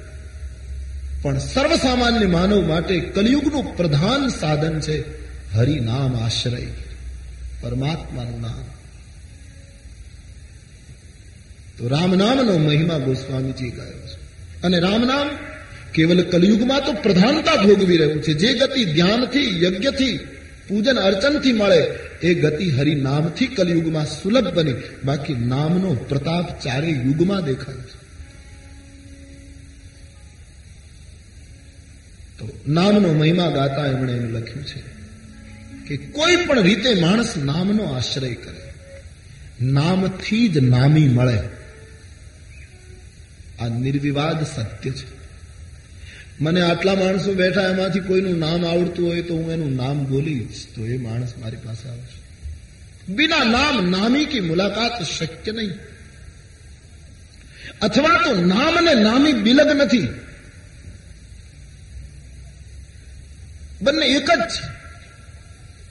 ઈશ્વર અવતાર કાર્ય પૂર્ણ કરીને પોતાનું અવતાર કાર્ય સમેટીને જ્યારે વિદાય લેતા હોય છે ત્યારે એમ કહે છે કે એની તમામ શક્તિ નામમાં મૂકતા જાય છે તો કોઈ પણ નામનો આશ્રય કરો कोई आग्रह नहीं राम नाम राम नाम का अर्थ बड़ा व्यापक बड़ा विस्तृत कोई पण नाम नो आश्रय कली में नाम प्रधान है सब संतों ने यही कहा चैतन्य ने कहा हरि बोल तुकाराम ने कहा विठल नाम धारका અને તુલસીજીએ તો કેટલી સ્પષ્ટતા કરી. એમણે એમ આજે ઘણા લોકો કહે ને કે નામ જપ કરવા બેસીએ અને મન ન લાગે તો એની ચિંતા ન કરો. મનની સાથે બહુ તકરાર અને એની સાથે બહુ એટલી બધી પેલી ન કરો. ધ્યાન માટે, મન માટે જરૂર વિચાર અને ગંભીરતા જરૂરી. પણ નામ સ્મરણ કરતી વખતે મન માટે એટલી બધી ચિંતા ન છે મનની જે સ્થિતિ હોય, કરવા દો મનને. નામ જપો. નામમાં ખુદમાં એટલી શક્તિ છે. એક વખત ધીરે ધીરે મને તમને ત્યાં પહોંચાડશે. રામાયણમાં એ બધું લખ્યું છે એટલે કહું. ગોસ્વામીજીએ દલીલ કરી કે ધ્રુવને શું એટલી બધી ભક્તિ ઉઘરાણી હતી? આટલી નાની ઉંમરમાં ધ્રુવને એટલું બધું મન લાગી ગયેલું હરિમાં કે બસ પ્રભુ પ્રાપ્તિ કરી લો? નહીં. એક ગ્લાની થઈ. ગોદમાં બેસવાનું ન મળ્યું. માતાએ મેણું માર્યું. પિતાની ગોદમાંથી બેસવાનું ન મળ્યું. તો એ ગ્લાનીથી જીવન ભરાયું અને એ ગ્લાનીને લીધે ધ્રુવ નામ તરફ વળ્યા. પરિણામે અમરત્વને પામ્યું. તો ગ્લાનીથી પણ જો હું તમે નામ જપીએ, ભલે ભાવ ન જાગે, ગ્લાનીથી બી. તો એ ક્રાંતિ છે. ગોસ્વામીજી લીખતે ધ્રુવ સગલાની જપેવું હરિ નામ તો પાવા અચલ અનુપમ થામ. તો અમારાને અનુપમ ઠામ પ્રાપ્ત કરી. તો ગ્લાનીથી પણ જપાય. બીજું, ભાવથી જપાય તો ઓર ક્રાંતિ પણ એનો અર્થ એમ નથી કે ગ્લાનીથી જપ્યું એનું નિષ્ફળ ગયું. બીજું દ્રષ્ટાંત આપ્યું, ઉલટા નામ જપત જગજાના વાલ્મીકીજીએ ઉલટું નામ જપ્યું. તો વાલ્મીકી ભય બ્રહ્મ સમાન. બ્રહ્મત્વની પદવી મળી. ગણપતિ મહારાજે નામનો આશ્રય લીધો તો પ્રથમ પૂજ્યત નામ પ્રભાવ. નામને લીધે. સમાજમાં એની પહેલી પૂજા છે. ભગવાન ચંદ્રશેખર, યોગીઓના ઈશ્વર, અખંડાનંદ બ્રહ્મ, ભગવાન શિવજી, નામ પ્રતાપ જાન શિવ નીકો. શંકરજી નામ પ્રતાપને બરાબર જાણે છે અને એને ખબર છે કે કાલ કૂટ ફલ દિન અમીકો. વિશે અમૃતનું ફળ આપ્યું. નામ પ્રતાપથી બધા પાસાઓનો વિચાર કરીને એક એક માર્ગથી તુલસીએ બતાવ્યું. કોઈ પણ રીતે નામ ધારક બનો. ભાવથી, કુભાવથી, આળસથી, ધોખાથી રામ નામનો આશ્રય કરે માણસ. રામાયણમાં એમ પણ લખ્યું છે કે રામ રામ राम राम कगी जे कही जय जम्नगिन पापुज राम राम कही जय जिनगिन पापस तिनगिन पाप तुज कावत जग जे होत तरन तारन नरते बारक राम कहत जग जे होत तरन तारन नरते होत तरन तारन राम राम कहता मानस बगा सुख आसे તો એના પાપ બળવા માંડશે. આગળ ચાલતા એમ લખ્યું અમુક સમય રામ આશ્રય માણસ કરશે, તો એ તરશે બીજાને, બીજાનો તારક બનશે. ભવબંધનથી મુક્તિ આપશે, રામ નામથી પાપ બળે છે, અવશ્ય પાપ બળે. ચોક્કસ બળે. તો રામ નામનો મહિમા ગાતા ગોસ્વામીજી આ બધા સૂત્રો બતાવ્યા છે. રામ નામ જપી સુનહુ ભવાની, કાટહી ભવબંધન નર જ્ઞાની. રામ નામના પ્રતાપથી ભવબંધનથી મુક્તિ મળે છે. જ્યારે જ્યારે સમય મંત્રનો જપ જરૂર કરવાનો, પણ મંત્રમાં બધા વિધિ વિધાન લાગુ પડશે, અનુષ્ઠાન, દશાંશ, ન જાણે કેટલી વિધિઓ કરવી પડે. પણ નામ જપ સીધો સાધો, જે નામ પ્રિય હોય, એ નામનું સ્મરણ કરતા રહો. કોઈ પણ અવસ્થામાં, કોઈ પણ સ્થિતિમાં થઈ શકે. નામ જપત મંગલ દિશી દસવું દશે દિશાઓમાં મંગળ વાતાવરણ સર્જાશે નામથી. પણ સહેલો માર્ગ છે ને, એટલે લોકોને એમ લાગે કે શું આમાં? બિલકુલ સીધું સાધું. એટલે લોકો અઘરામાં બહુ પડે છે. હાથે કરીને ફસાય.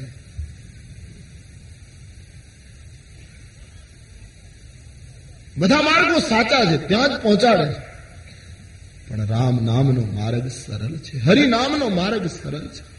સંતો અમુક કક્ષાએ સાધના કરી કરીને પહોંચ્યા પછી એમણે એમ જ કહ્યું, શિવ શિવ ભવાની, જપતા. આટલી સાધના કર્યા પછી નામનો સંદેશ આપો છે, મહાપુરુષો. તો નામનો આશ્રય કરો. કોઈ પણ નામ. વિનોબાજી એમ લખે છે નામ ઘોષાસાર. મને બહુ ગમ્યું. એમણે એમ લખ્યું કે તમે પોતે નામ સંકીર્તન ન કરો. માની લો, પણ તમે કોઈ રસ્તા ઉપરથી પસાર થાઓ. અને તમે ક્યાંયથી સાંભળ્યું કે પાંચ માઇલ દૂર એક ગામ છે, ત્યાં નામ સંકીર્તન ચાલે. એવું તમે સાંભળ્યું. પછી તમે ત્યાં જાઓ નહીં સંકીર્તન કરો નહીં. સંકીર્તન કરનારના દર્શન પણ ન કરો. સંકીર્તન પાંચ માઇલ દૂર એટલે તમે એનો અવાજ પણ નથી સાંભળી શકતા. પણ રસ્તામાં ઊભા રહીને જે જગ્યાએ સંકીર્તન ચાલે છે એ પાંચ માઇલ દૂર ગામ તરફ મુખ ફેરવીને તમે એ સંકલ્પ કરીને સંકીર્તન ચાલતી દિશામાં પ્રણામ કરો તો પણ પાપનો નાશ થાય. આટલો નામનો મહિમા જ નામ પર વિશ્વાસ કર્યો. નામ સે નેહા લગાઈ. कलयुग नाम महिमा का काल है नाम तारक है नाम तारक है अवश्य તુલસીની સમગ્ર સાધના રામ નામ ઉપર નિર્ભર છે આખું શાસ્ત્ર લખ્યા પછી તુલસીને કોઈએ પૂછ્યું કે આ તમારી રામાયણમાં જ્ઞાન ભક્તિ વૈરાગ્ય એ તે સબ તો હૈ જી પણ તમારી દ્રષ્ટિએ આમાં મૂળ શું છે જેમ મંદિર બહુ મોટું હોય અનેક વિભાગોમાં વહેંચાયેલું હોય પણ એમાં મૂળ દેવ કોણ છે? વિભાગો અંદર લાઇબ્રેરી હોય, પ્રાર્થના ખંડ હોય, આ હોય તેવું ઘણું હોય મંદિરની અંદર ગોઠવું હોય એવું. પણ મૂળ તો રામ મંદિર છે, કૃષ્ણ મંદિર છે, શિવ મંદિર, એમ જ કહેવાય છે. તો આ રામાયણનું એક એવું ભવન તુલસીએ ઉભું કર્યું. એમાં જ્ઞાન કા ખંડ હૈ, ભક્તિ કા ખંડ હૈ, વૈરાગ્ય કા હે, તપ કા હે, સાધના કા હૈ, સબ હૈ. ક્યાં નહીં હૈ? કહેના મુશ્કેલ હૈ પણ મૂળ તો તુલસીને કોઈએ પૂછ્યું કે આ મંદિરમાં મૂળ શું છે? તો બાબાજીને તુરંત કહી એહી માહુ રઘુપતિ, એહી માહુ રઘુપતિ, નામ ઉદારા, અતિ પાવન પુરાણ શ્રુતિ સારા અતિ પાવન પુરાણ શ્રુતિ ડોક્ટરની પાસે જઈએ આપણો બાબો બીમાર પડ્યો હોય અને તાવ આવતો હોય ડોક્ટર એને ગોળી આપે તો ડોક્ટર કોઈ દિવસ એવી શરત કરે ને કે આ તમારો બાબો ચડી પહેરીને ગોળી પીશે તો જ તાવ ઉતરશે અને પેન્ટ પહેરી હશે તો તાવ કદાચ વધી જાય. અથવા કોઈ ડોક્ટર એમ કહે છે કે, આ બાબાએ તિલક કર્યું હશે, તો જ તાવ ઉતરશે. તિલક વગર જો ગોળી પીશે, તો તકલીફ છે. કોઈ ડોક્ટરે એમ કહ્યું કે, આ બાબો રડતા રડતા પીશે તો તાવ ઉતરશે, હસતા હસતા પીશે તો નહીં ઉતરે. કોઈ ડોક્ટરે એમ કહ્યું કે, આ બાબાનો રંગ ગૌર છે એટલે તાવ ઉતરશે, આ કાળો હોત તો નહીં ઉતરે. સુતા સુતા પીશે તો ઉતરશે, બેઠા બેઠા પીશે. આવી કોઈ શરત ડોક્ટર મૂકતો નથી. ડોક્ટર કહે, કોઈ પણ હિસાબે મધની સાથે, પાણીની સાથે, કે એમને કોઈ પણ રીતે બાબો ગોળી ગળી જવો જોઈએ. તાવ ઉતરશે. એમ રામ નામની ગોળી, એમાં કોઈ બંધન નથી. પછી બેઠા બેઠા લો ઊભા ઊભા લો, નાચતા નાચતા લો, ધોતી પહેરીને લો, પેન્ટ પહેરીને લો, કાળો લે, ગોરો લે નાનો લે મોટો લે કોઈ પણ ગોળી ગળી જાઓ बुखार कम हो जाएगा राम नाम की गोली राम नाम की ये मेरे शब्द नहीं है गोस्वामी जी के राम नाम की औषधि खरी नीति से खा अंग पीड़ा आवे नहीं। महारोग मिट जा एक ऐसी औषधि है राम नाम की, महान रोगनी नाशक છે तो तू ही नाम तारन सबे काज सारन धरो उसका धारण, निवारण करेगा। तेरा नाम तारक है, सबका धारक है। शर्त पकड़ी लो, निवारण हो जाएगा। अरे तारन सबे काज सारन धरो उसका धारण। निवारण करेगा न था दात वाकू दिया दूध। बापू खबर है, खुदा को सबर जो बरे। तेरा ढूंढ सीना, मिटा दिल का कीना जिन्हें पेट दीना, वो आपे भरेगा। मुरादम कहे, जो मुकद्दर की अंदर जिन्हें टाक मारा, न तारा टरे। होगी नाम तारन सबे काज सारन धरो उसका धारण। નિવારણ કરે. તેરા નામ તારણ તો નામનો આશ્રય બસ. કોઈ પણ નામ બાર બાર સ્પષ્ટતા કરું છું. હા, રામાયણ કહું એટલે કોઈ એમ ન માને. રામ શબ્દ કહો, સંકુચિત મત સમજો. રામ તો વ્યાપક બ્રહ્મ હે. હર જગ્યા તુલસી તો એમ કહે. ઘણા માણસો એમ કહે ને કે અમુક ભગવાન હોય. એવી એવી ચર્ચાઓ હું સાંભળું છું એટલે કે અમુક માણસો એમ કહે કે અમુક અવતારો નરકમાં ગયા છે. ખેર, ભગવાન જાણે. ભગવાન, મને કોઈ પૂછ્યું ત્યારે મેં કહ્યું કે રામાયણના આધારે હું કહીશ કે અમારો ઈશ્વર તો નરકમાં હોય. ક્યોંકि વ્યાપક હૈ સરગ નરક અપવર્ગ સમાના. સરગ નરક અપવર્ગ સમાના. જહ તહ દેખ ધરે ધનુબાના જહ તહ દેખ ધરે ધનુબાના સરગ નરક અપવર્ગ સમાના સરગ નરક ભગવાન દરેક જગ્યાએ વ્યાપક છે રામ વ્યાપક તત્વ છે પૂર્ણ તત્વ છે એક હિ તત્વ જેની સાધના દરેક ધર્મોએ યુગોથી કરી એ પરમ તત્વ જે છે, એને પછી રામ કહો, કોઈ ભી નામ કહો, મુબારક. કબીરા કુવા એક હૈ, પનિહારી અનેક. બરતન સબ ન્યારે ભય, લેકિન પાણી સબ મેં એક. त्रयी सांख्यम योग માર્ગ બિલગ બિલગ હે બાકી તમામ સરિતાઓ જેમ એ રુચિની વિચિત્રતાને લીધે પોતપોતાની રુચિને લીધે માણસોએ જુદા જુદા માર્ગો પકડ્યા બાકી જવાનું એક જગ્યાએ તો કોઈ ભી ખાલી રામ શબ્દ વ્યાપક અર્થમાં હરિ નામનો આશ્રય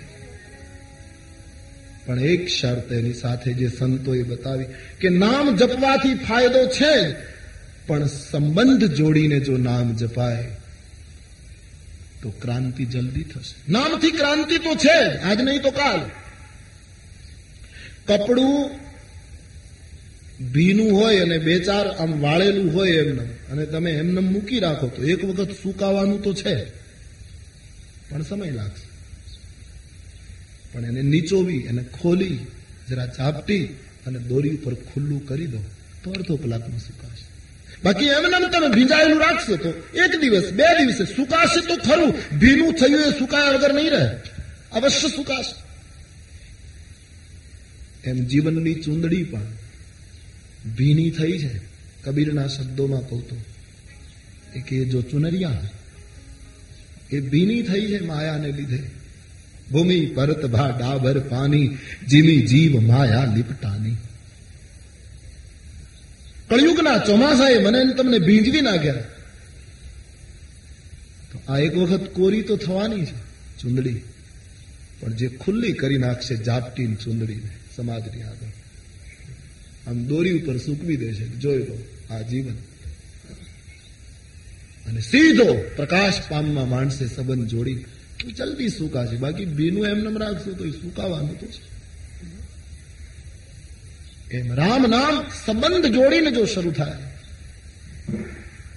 એક માણસને એક બાજારુ મહિલા સાથે, એક નૃત્યાંગના સાથે વીસ વર્ષનો સંબંધ હતો. એ રોજ એનું નૃત્ય માણે બધા પૈસા એને આપી દે, એની સાથે મિત્રતા. પછી એ માણસના લગ્ન થયા. પરણીને લે માણસ, ઘરે આવ્યો બન્યું એવું કે પરણીને હજી પોતાના આંગણામાં પગ મૂકે ત્યાં એ માણસને હૃદય રોગનો હુમલો આવ્યો. એ માણસનું મૃત્યુ થયું. નવી આવેલી એની પત્ની હજી પતિને મળી શકી નથી, ત્યાં વિધવા થઈ. સિંદૂર ભૂસાય. પણ બન્યું એવું. બધા રડ્યા, પણ એક વસ્તુ તો નક્કી થઈ જ ગઈ. કે આ ભાઈની જે જમીન, જાગીર, માલ, મિલકત જે હતું એ બધું એની જે પરણીને આવી એ પત્નીને મળી ગઈ. ભલે પતિને મળી નથી, પણ એની માંગમાં સિંદૂર પુરાયો. એ ચાર ફેરા ફરી બધી સંપત્તિ એને પ્રાપ્ત થઈ. પણ આ બધું થયું ત્યાં પેલી નૃત્યાંગનાને સમાચાર મળ્યા. એકદમ પોતાની જગ્યાએથી દોડીને આવી કે આ પુરુષનો મારી સાથે વીસ વર્ષનો સંબંધ હતો. આ બધું મને મળવું જોઈએ. હજી આ સ્ત્રી તો ચાલી આવે છે. લોકોએ કહ્યું, તારી સાથે વીસ વર્ષનો સંબંધ ખરો, પણ તું પરણી નહોતી. આ પરણી ગયેલી સ્ત્રી. જે પરણી જશે, એને બધું મળશે. એમ આપણો ઈશ્વરની સાથેનો નામ જપનો સંબંધ તો વીસ વર્ષનો શું? ઘણાનો સાઠ સાઠ વર્ષનો છે. પણ લગ્ન નથી થયા એટલે ક્રાંતિ જલ્દી થતી નથી. જોડાઈ જઈએ, પછી એને ભાઈ બનાવીએ, એને પતિ બનાવીએ, એને પ્રિયતમા કોઈ પણ માર્ગમાં છૂટ છે એને સેવક બનાવીએ, એને સ્વામી બનાવીએ, એને પિતા બનાવીએ, એને પુત્ર બનાવીએ, એને ગુરુ બનાવીએ કે એને શિષ્ય બનાવીએ. અયોધ્યાના સાધુઓ હજી પણ વશિષ્ઠ ગૌત્રી સાધુઓ ભગવાનને શિષ્ય માનીને પૂજે છે. એને શિષ્ય પણ બનાવી છે. હજી હું જાણું છું આ મહાત્માઓને કે સવારમાં પૂજન રામજી નહીં કરે, રાઘવની પૂજા કરે, એના ઈષ્ટરામ પણ એ બીજું પૂજામાં કઈ ન કરે. સવારમાં બાલરામજીને વેદના બે ત્રણ મંત્રો શીખવે બોલી. કારણ કે એ અમારા શિષ્ય છે, એમ માનીને કોઈ પણ તો હે મોહે નાતે અનેક. તુલસી કહેતે મારે તારે ઘણા સંબંધો છે. કોઈ પણ સંબંધથી તને મળી શકાય.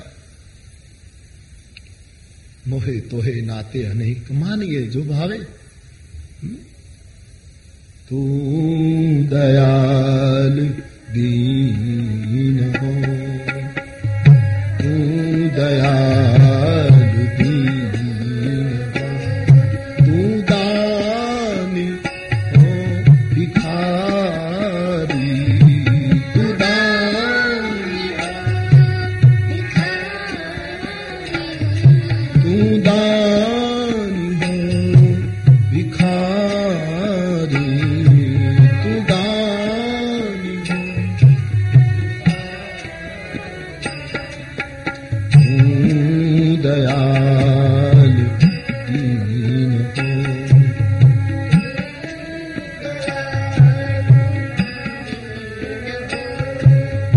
તારી કોઈ પણ સંબંધથી જોડાઈ શકાય છે. તો કહેવાનો અર્થ, નામનો આશ્રય કરીએ, ઈશ્વરની સાથે સંબંધ જોડીને જો થશે, તો કપડું જલ્દી સુકાશે.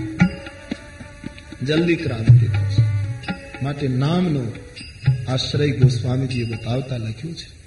રામ નામ નર કેસરી કનક કસીપુ કલિકાલ જાપક જન પ્રહલાદ જીમી પાલહી દલી સુરસા કલયુગે હિરણ કશિપુ છે આ કાળ હિરણ કશિપુ નો કાળ બતાવ્યો ગોસ્વામીજી રામ નામ એ નરસંગનો અવતાર છે પણ જપનારો જો પ્રહલાદ બની જાય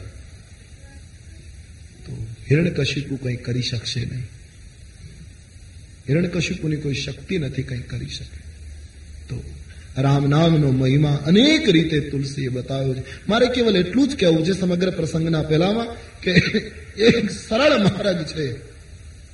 સ્વામીજીએ તો જે પોતાને લાગ્યું તે લખ્યું છે કે આ કળિયુગની અંદર જ્ઞાન, જ્ઞાનને ટકાવવું, પ્રાપ્ત કરવું, સમજવું, કહેવું બધી રીતે કઠિન. એટલે તુલસીદાસજીની પ્રસિદ્ધ ચોપાઈ, નાહી કાલી કર્મ ન ભગતિ વિવેકુ રામ નામ અવલંબન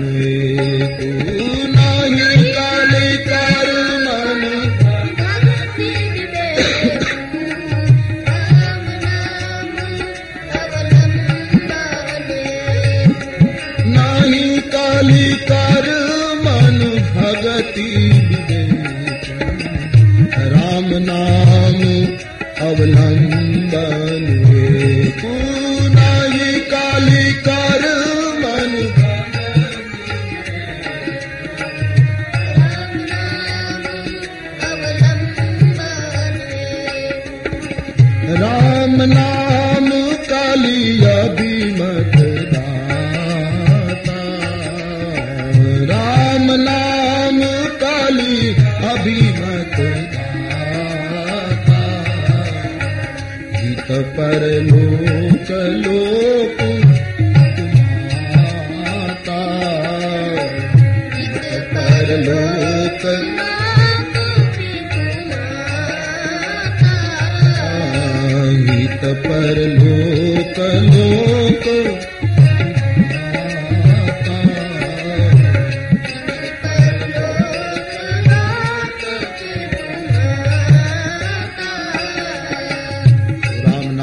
એક આધાર છે હરિ નામ એક આધાર છે, એટલે નામનો મહિમા ગોસ્વામીજી ગાયો ત્યારે આપણે પણ એ નામનો આશ્રય કરીએ.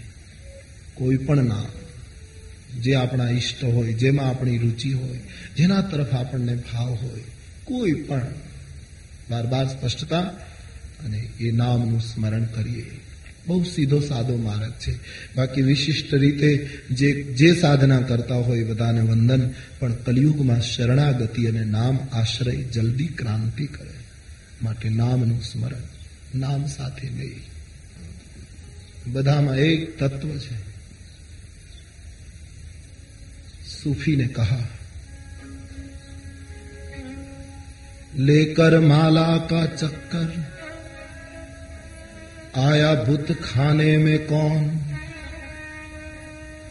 तू अगर एक दाने में है तो ये हर दाने दाने में कौन?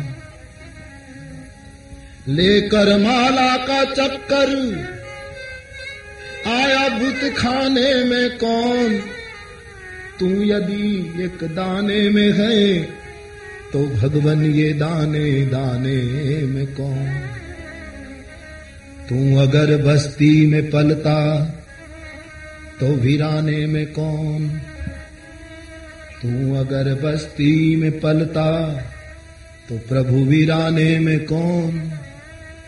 तू अगर शम्मा में जलता तो परवाने में वही तत्व सभी में समाया પણ એ નામથી પ્રગટ છે બધામાં નામથી પ્રગટે એમ રામાયણમાં લખ્યું સોય પ્રગટત જીમી મૌલ રતન તે પ્રગટ કરવાનું છે સબ ઘટ મેરા સાઈયા कबीर का प्रसिद्ध सूत्रात्मक वाक्य है सब घट मेरा साइया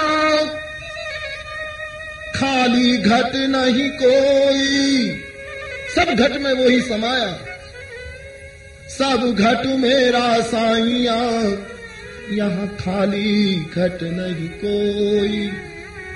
बलिहारी उन घट की। जा घट पर गट हो। बलिहारी उन घट की। જા ઘટ પર ગટ હોય અને એ પ્રગટ કરવું હોય તત્વને રામ તત્વને શિવ તત્વને શક્તિ તત્વને બ્રહ્મ તત્વને અરે જે નામ મુબારક એને પ્રગટ કરવું હોય તો નામ સે નહીં લગાવો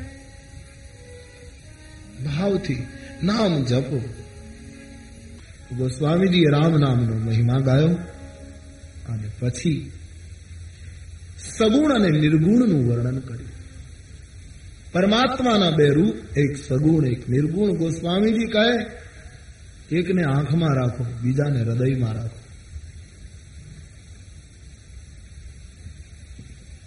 સગુણને આંખમાં રાખો, નિર્ગુણને હૃદયમાં રાખો.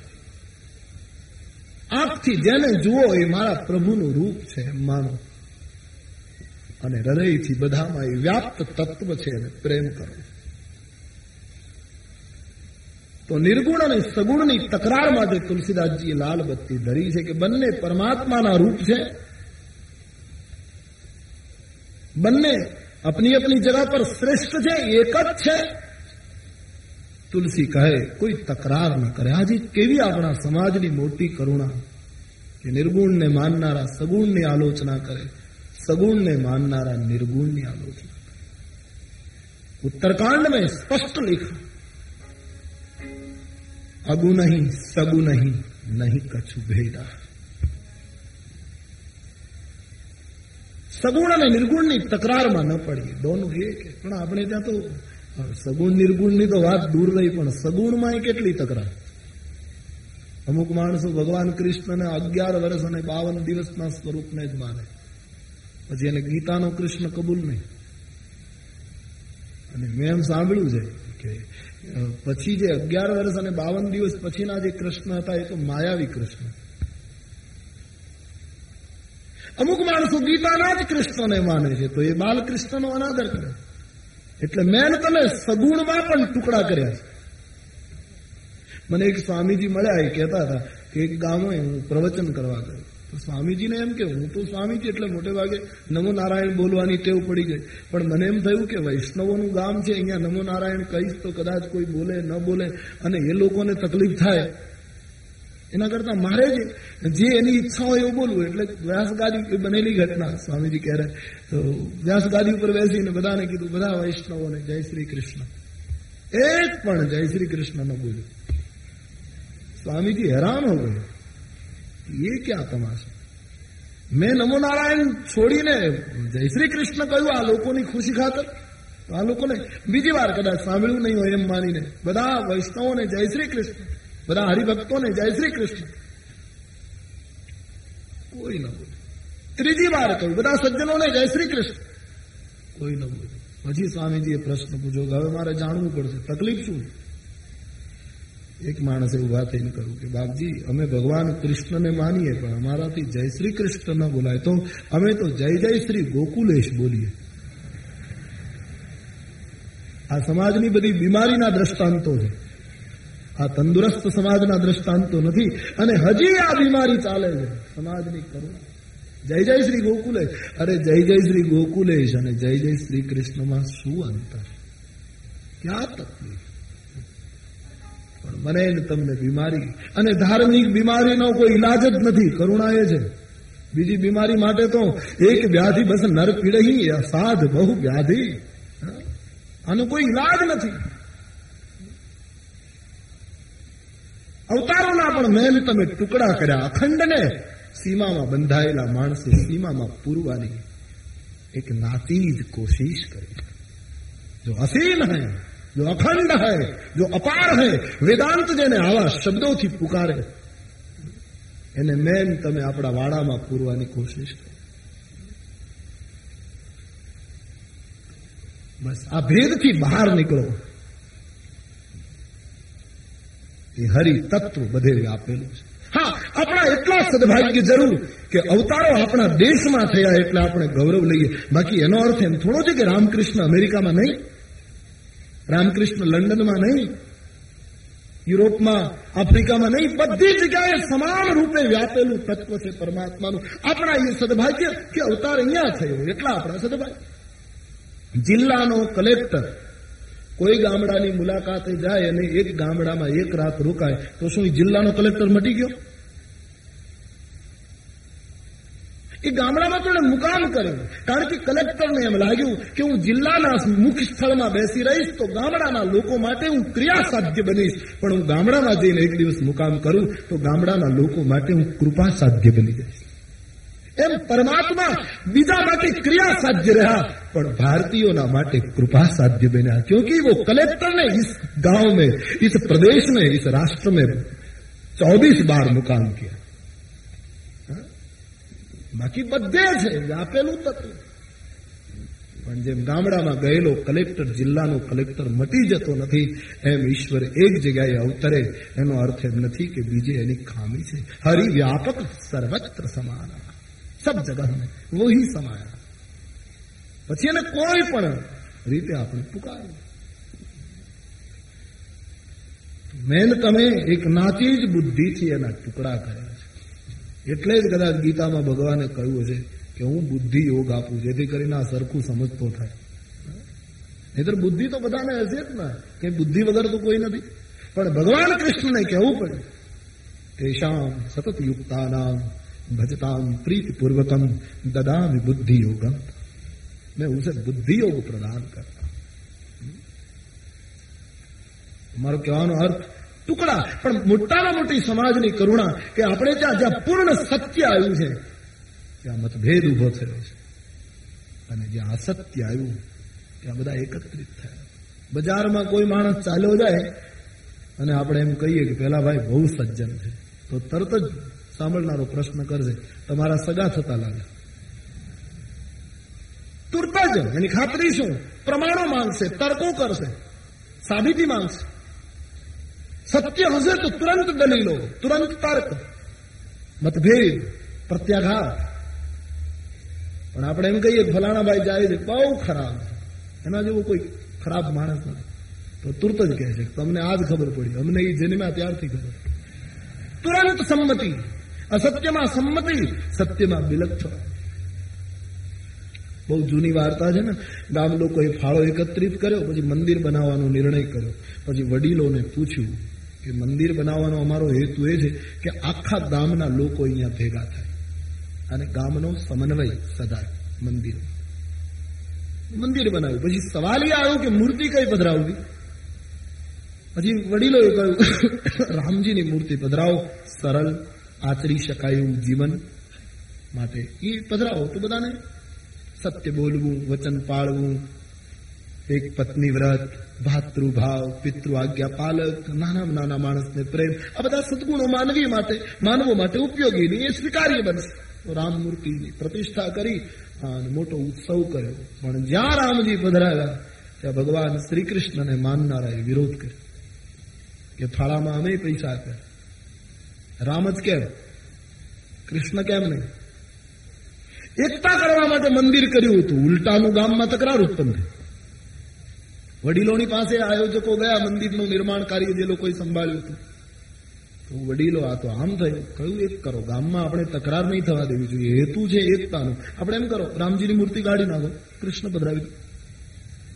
વળી આચાર્યોને બોલાવ્યા, પ્રતિષ્ઠા વિસર્જનનો વિધિ કરાવ્યો બીજી મૂર્તિ લાવ્યા રાધા કૃષ્ણની બડા પ્યારા રૂપ, મનોહારી જુગલની એ ઝાંકી બધાને થઈ પધરાવ્યો મોટો ઉત્સવ. જ્યાં કૃષ્ણને પધરાવ્યા તો જે લોકો રામની મૂર્તિ કાઢી નાખી, રામવાળા બધા બહુ નારાજ થઈ એને તો એની પધરાવેલી મૂર્તિ કાઢી નાખી એટલે કેટલું મોટું અપમાન? એ લોકોએ આવવાનું બંધ કર્યું. સવાલ એમ નમ રહ્યો, સમસ્યા એમ નમ રહી. પછી વડીલોની પાસે જઈને ફરિયાદ કરી કે હવે શું કરવું? વડીલોએ કહ્યું, એક કામ કરો. શિવજી પધરાવી દો કૃષ્ણને કાઢી નાખો પ્રતિષ્ઠા ઉત્સવ અને વિસર્જન ઉત્સવમાં આવા ત્રણ મંદિર થાય એટલો ગામે ખર્ચ કર્યો. છતાં હેતુ ન થતા. શિવજી લાયા શિવજીનું સ્થાપન કર્યું. હવે શિવજીનું સ્થાપન કર્યું તો ચુસ્ત ભગવાન કૃષ્ણને માનનારો વર્ગ હતો. એને તો મંદિરની આજુબાજુ નીકળવાનું બંધ કરી દીધું. બી તો શિવ મંદિરના દર્શન થાય નહીં, શિવનો પ્રસાદ લેવાય નહીં, શિવની ધજાનો પડછાયો પડતો હોય, એમાંય જો પગ પડી જાય, તો તકલીફ થાય. મને એક ભાઈ મળેલા મને કહ્યું બાપુ તમારી રામેશ્વરમાં કથા હતી ને મેં કહ્યું હા મારી બહુ ઈચ્છા હતી આવવાની પણ ન હોય કેમ મેં કીધું કઈ તકલીફ હતી બોલે આમ તો કઈ તકલીફ નહીં પણ રામેશ્વરમાં હતી ને એટલે અમારાથી ન હોય કેમ કે ત્યાં શંકરનું મંદિર છે ને એટલે કેટલા બીમાર લોકો વસે છે આ દેશમાં दुर्भाग्य और क्या इस बीमारी के શિવજી પધરાયા તો અમુક લોકોએ વિરોધ કર્યો વળી પાછી ફરિયાદ ગઈ કે બાપજી, આ તો બહુ તકલીફ થાય છે શિવજીમાં તો. હવે કરવું શું? ગામના વડીલોએ બહુ સુંદર જવાબ આપ્યો આ ગામમાં મૂર્તિ નહીં ચાલે. શિવજી કાઢ નાખો. મસ્જિદ કરી નાખો. મસ્જિદ બનાવી. મસ્જિદ બનાવી તો મુસ્લિમ ભાઈઓ જાય. બીજા લોકો જવાનું બંધ. સ્વાભાવિક? તકરાર તો એમ ન મળી બધા વર્ગને એક જગ્યાએ સંમિલિત કરવા હતા એ હેતુ ન સધાય વળી પાછી ફરિયાદ ગઈ વડીલો પાસે કે બાપજી મસ્જિદ બનાવી તો આ તકલીફ થઈ હવે કરવું શું પછી વડીલોએ કહ્યું કે, અમારી બુદ્ધિની મર્યાદા આવી ગઈ. હવે અમારી પાસે કોઈ સલાહ નથી. હવે આમાં કઈ થઈ શકે. મંદિર નિર્માણ કરનારા તકલીફમાં મુકાયા. શું કરવું? એક સંત પધાર્યા. જે મુક્ત સંત હતો.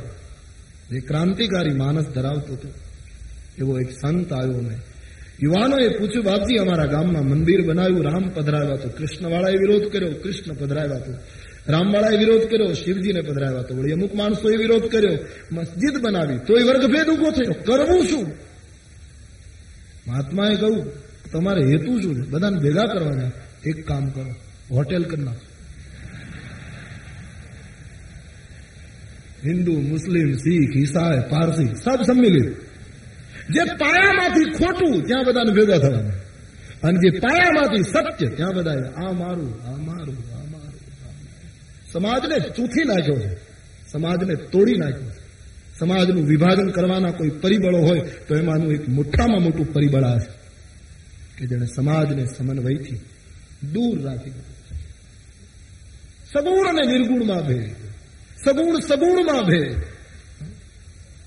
આ કેવી આપણા સમાજની સમાજ ઉઠે હવે સમાજ જાગે સમાજ મૂળ તત્વને પકડે આપણા આચાર્યએ જે વાત કરી હતી એ યુગ પ્રમાણે એના સમય પ્રમાણે દેશકાળને જોઈ જોઈને સિદ્ધાંતો આપ્યા હતા બાકી એનો મૂળ સૂર એક જ હતો આચાર્યોને કોઈ તકલીફ નહોતી પણ મેન તમે આચાર્યો પાસેથી શિક્ષણ લેનારા આપણે એના બહુ ખોટા અર્થો કર્યા. એક એક છોકરો સ્કૂલમાં ગયો, પછી સોમવારે ગયો, મંગળવારે ગયો, બુધવારે ગયો, ગુરુવારે ન ગયો. એના બાપુજી પૂછ્યું, ગુરુવારે કેમ નહીં ગયો? આજે કેમ નહીં? સ્કૂલમાં બંધ છે સ્કૂલ? બોલે, નહીં. કેમ? સોમ, મંગળ, બુધ ગયો ને ગુરુવારે કેમ નહીં? બોલે, હવે સ્કૂલમાં જવા જેવું નથી. પણ થયું શું? આટલો બધો ગંભીર નિર્ણય તારી ઉંમર પ્રમાણે આ બધા ફિટ નથી થતો. એવું નથી જવા જેવું બાપુજી. કેમ? કે હું સોમવારે ગયો તો મારા આચાર્ય મને જે શીખવતા હતા, એમણે એમ કહ્યું કે સાત ને બે નવ. એના બાપુજી કહ્યું, બરાબર, એમાં ખોટું શું? પણ સાંભળો, પેલા મારી વાત સાંભળો સોમવારે ગયો તો મારા સાહેબ એમ કહેતા હતા, સાત ને બે નવ. પછી મંગળવારે ગયો એટલે મારા આચાર્ય એમ કહ્યું કે ચાર ને પાંચ નવ. એના બાપુજી કહ્યું, બરાબર. બુધવારે ગયો એટલે એ જ મારા સાહેબે એમ કહ્યું, એક ને આઠ નવ. હજી મારા સાહેબને જ નક્કી નથી કે નવ કેમ થાય, એટલે મેં જવાનું બંધ કર્યું. હકીકતમાં તો આચાર્ય એમ કહેતો હતો કે આઠ ને એક કરો તોય નવ પાંચ ને ચાર કરો તોય નવ છ ને ત્રણ કરો તોય નવ બે ને સાત કરો તોય નવ. કોઈ પણ રીતે નવ જ થાય છે. એમ આપણા એ પરમ પ્રાતઃ સ્મરણીય આચાર્યોએ તો સાત ને બે નવ થવાની વાત કરી હતી. પછી આમ કરો આમ કરો, પણ મેન તમે ભણનારાએ ત્રણ દિવસ નિશાળ ભરીને પછી ચોથે દિવસથી બંધ કર્યું. કે સાહેબનું જ નક્કી નથી. ગલત અર્થ મત કરે. સમન્વય કરો. સેતુ બંધ કરો. રામાયણનો આદેશ છે, સેતુ બાંધો. રામ કાર્યની એ બીજી ઘોષણા છે. રામકાર્યો જે ત્રણ બતાવ્યા છે માનસકારે, એમાંનું આ બીજું કાર્ય છે સેતુ બંધ. નિર્માણ હો જાય, સેતુ કા સમન્વય હો જાય, સંગઠન હો જાય. હા? તુલસીજીને ભારપૂર્વક સાધકે પૂછ્યું કે બાબા તમે સગુણ અને નિર્ગુણનો સમન્વયની વાત કરો એ બરાબર પણ સગુણ અને નિર્ગુણમાં તમારો અંગત મત શું શ્રેષ્ઠ કયું હજી દાવો પકડ્યો કે ભલે તમે કહો છો એ વાત બરાબર છે કે બધું એક જ છે શ્રેષ્ઠ છે સમાન છે પણ છતાંય તમારો કોઈ અંગત અભિપ્રાય ખરો કે આ બેમાં શ્રેષ્ઠ કોણ તો તુલસીએ કહ્યું હા છે મારો અંગત અભિપ્રાય. સુન લો और तुलसी जी ने अपना निजी अभिप्राय दे दिया કે સગુણ અને નિર્ગુણમાં શ્રેષ્ઠ. મોરે માત, મોરે મત બડનામ દુહૂતે. મારા મત પ્રમાણે ગોસ્વામીજી કહે છે કે બંને કરતા એનું નામ શ્રેષ્ઠ છે. નામ પકડો. તો નામની ઘોષણા પુનઃ તુલસીએ કરી કે નામથી બધું આવશે.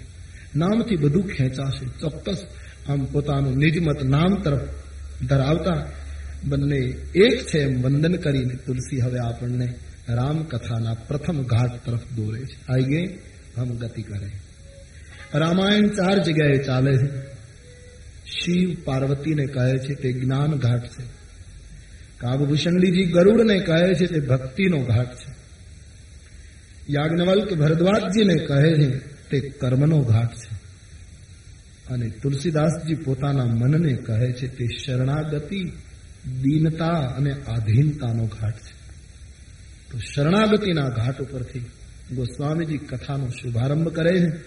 બાબાજી, અયોધ્યામાં સંવંત સોળસો ને એકત્રીસની રામનવમીને દિવસે રામ જન્મ મહોત્સવ ઉજવીને સરયુને કિનારે કુટિયામાં બેસી પોતાના મનને શ્રોતા બનાવી અને આ કથાનો આરંભ કરે છે એવો ઉલ્લેખ સ્વયં કર્યો છે કે ત્રેતાયુગમાં ભગવાન રામનો જન્મ થયો ત્યારે જેવી જેવી સ્થિતિ હતી, એવી જ સ્થિતિ સોળસો ને એકત્રીસની સાલમાં રામનવમીને દિવસે સધાયેલી અને બાબાજી આ કથાનો આરંભ કર્યો. સંબત સોરગ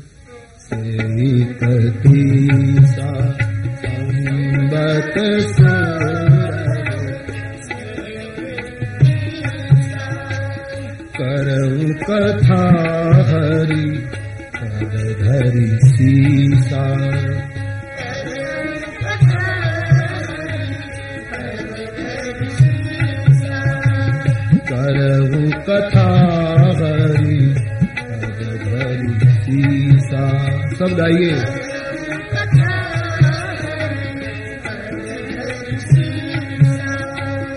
નવમી ભોમ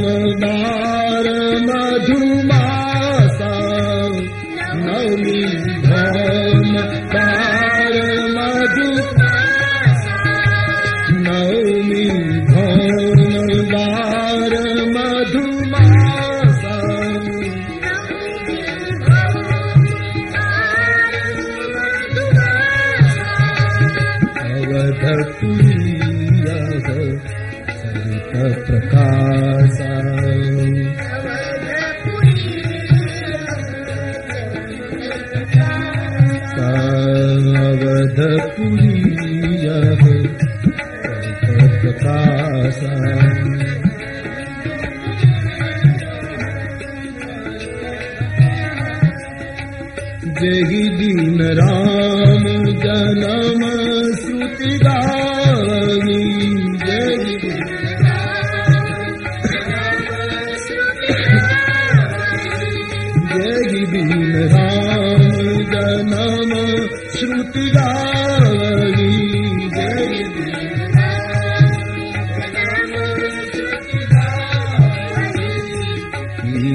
सकल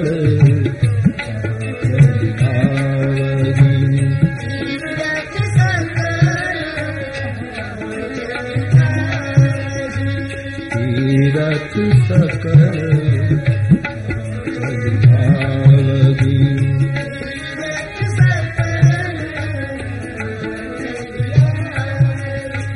सादर शिवीना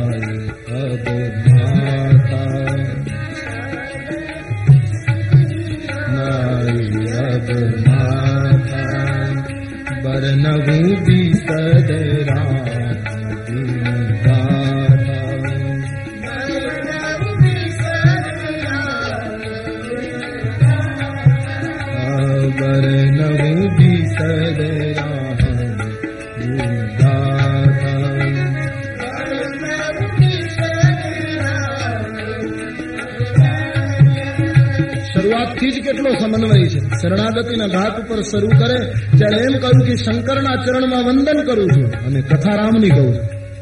કિતના સમન્વય હરિહર કા સાદર શિવ ગીનાય માતા સાદર શિવ ગીનાય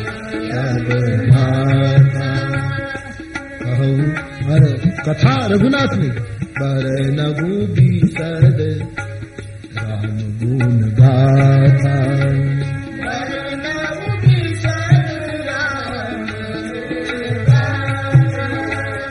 સંવત સોરહ સે કતીસા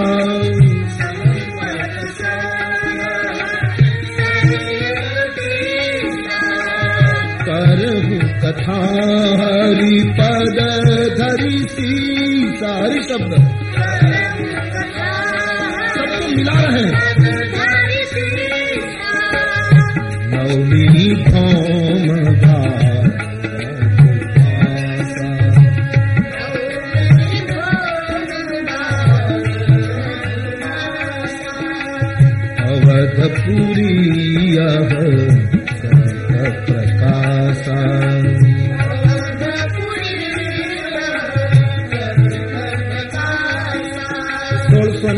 ને એકત્રીસ ની રામનવમી ને દિવસે ભગવાન શિવજીને પ્રણામ કરીને પરમાત્માની વિશદ કથાનો આરંભ તુલસીએ કર્યો આ ગ્રંથ ક્યારે પૂરો થયો એની સ્પષ્ટતા એમણે નથી કરી પણ આરંભ આ તિથિએ આ સાલમાં થયો ચારસો કરતા થોડા વર્ષો ઉપર થયા આ ગ્રંથ અને આ રીતે આ ગ્રંથની રચના કરી આગળ જતા पहला आज शहीद दिन है पता नहीं समय में कुछ 11 बजे पूरे भारतवर्ष में दो मिनटों का शहीदों के सम्मान में मौन रखा जाएगा हम भी यहाँ इतनी संख्या में उपस्थित हैं જે લોકોએ આ રાષ્ટ્રના ગૌરવ માટે રાષ્ટ્રની સંસ્કૃતિ માટે રાષ્ટ્રની અસ્મિતા માટે રાષ્ટ્રના ત્યાગ અને તપ માટે જેમણે જેમણે પોતાના પ્રાણોનું બલિદાન આપ્યું છે એ તમામ શહીદોના આત્માને परम शांति माटे आइए हम भी इस जनकपुरी में दो मिनटों का मौन रखें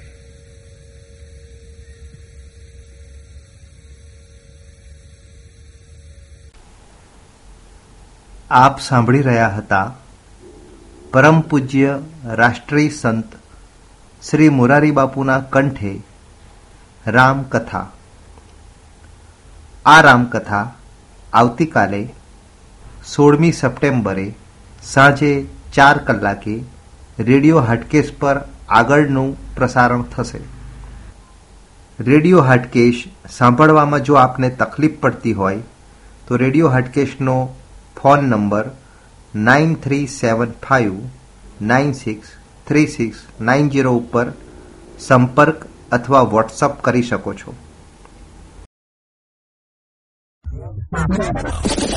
Solid 93.75 FM. Always refreshing. Kumasi. Every day. Every day. All the time. All the time. Radio Solid FM. I love it.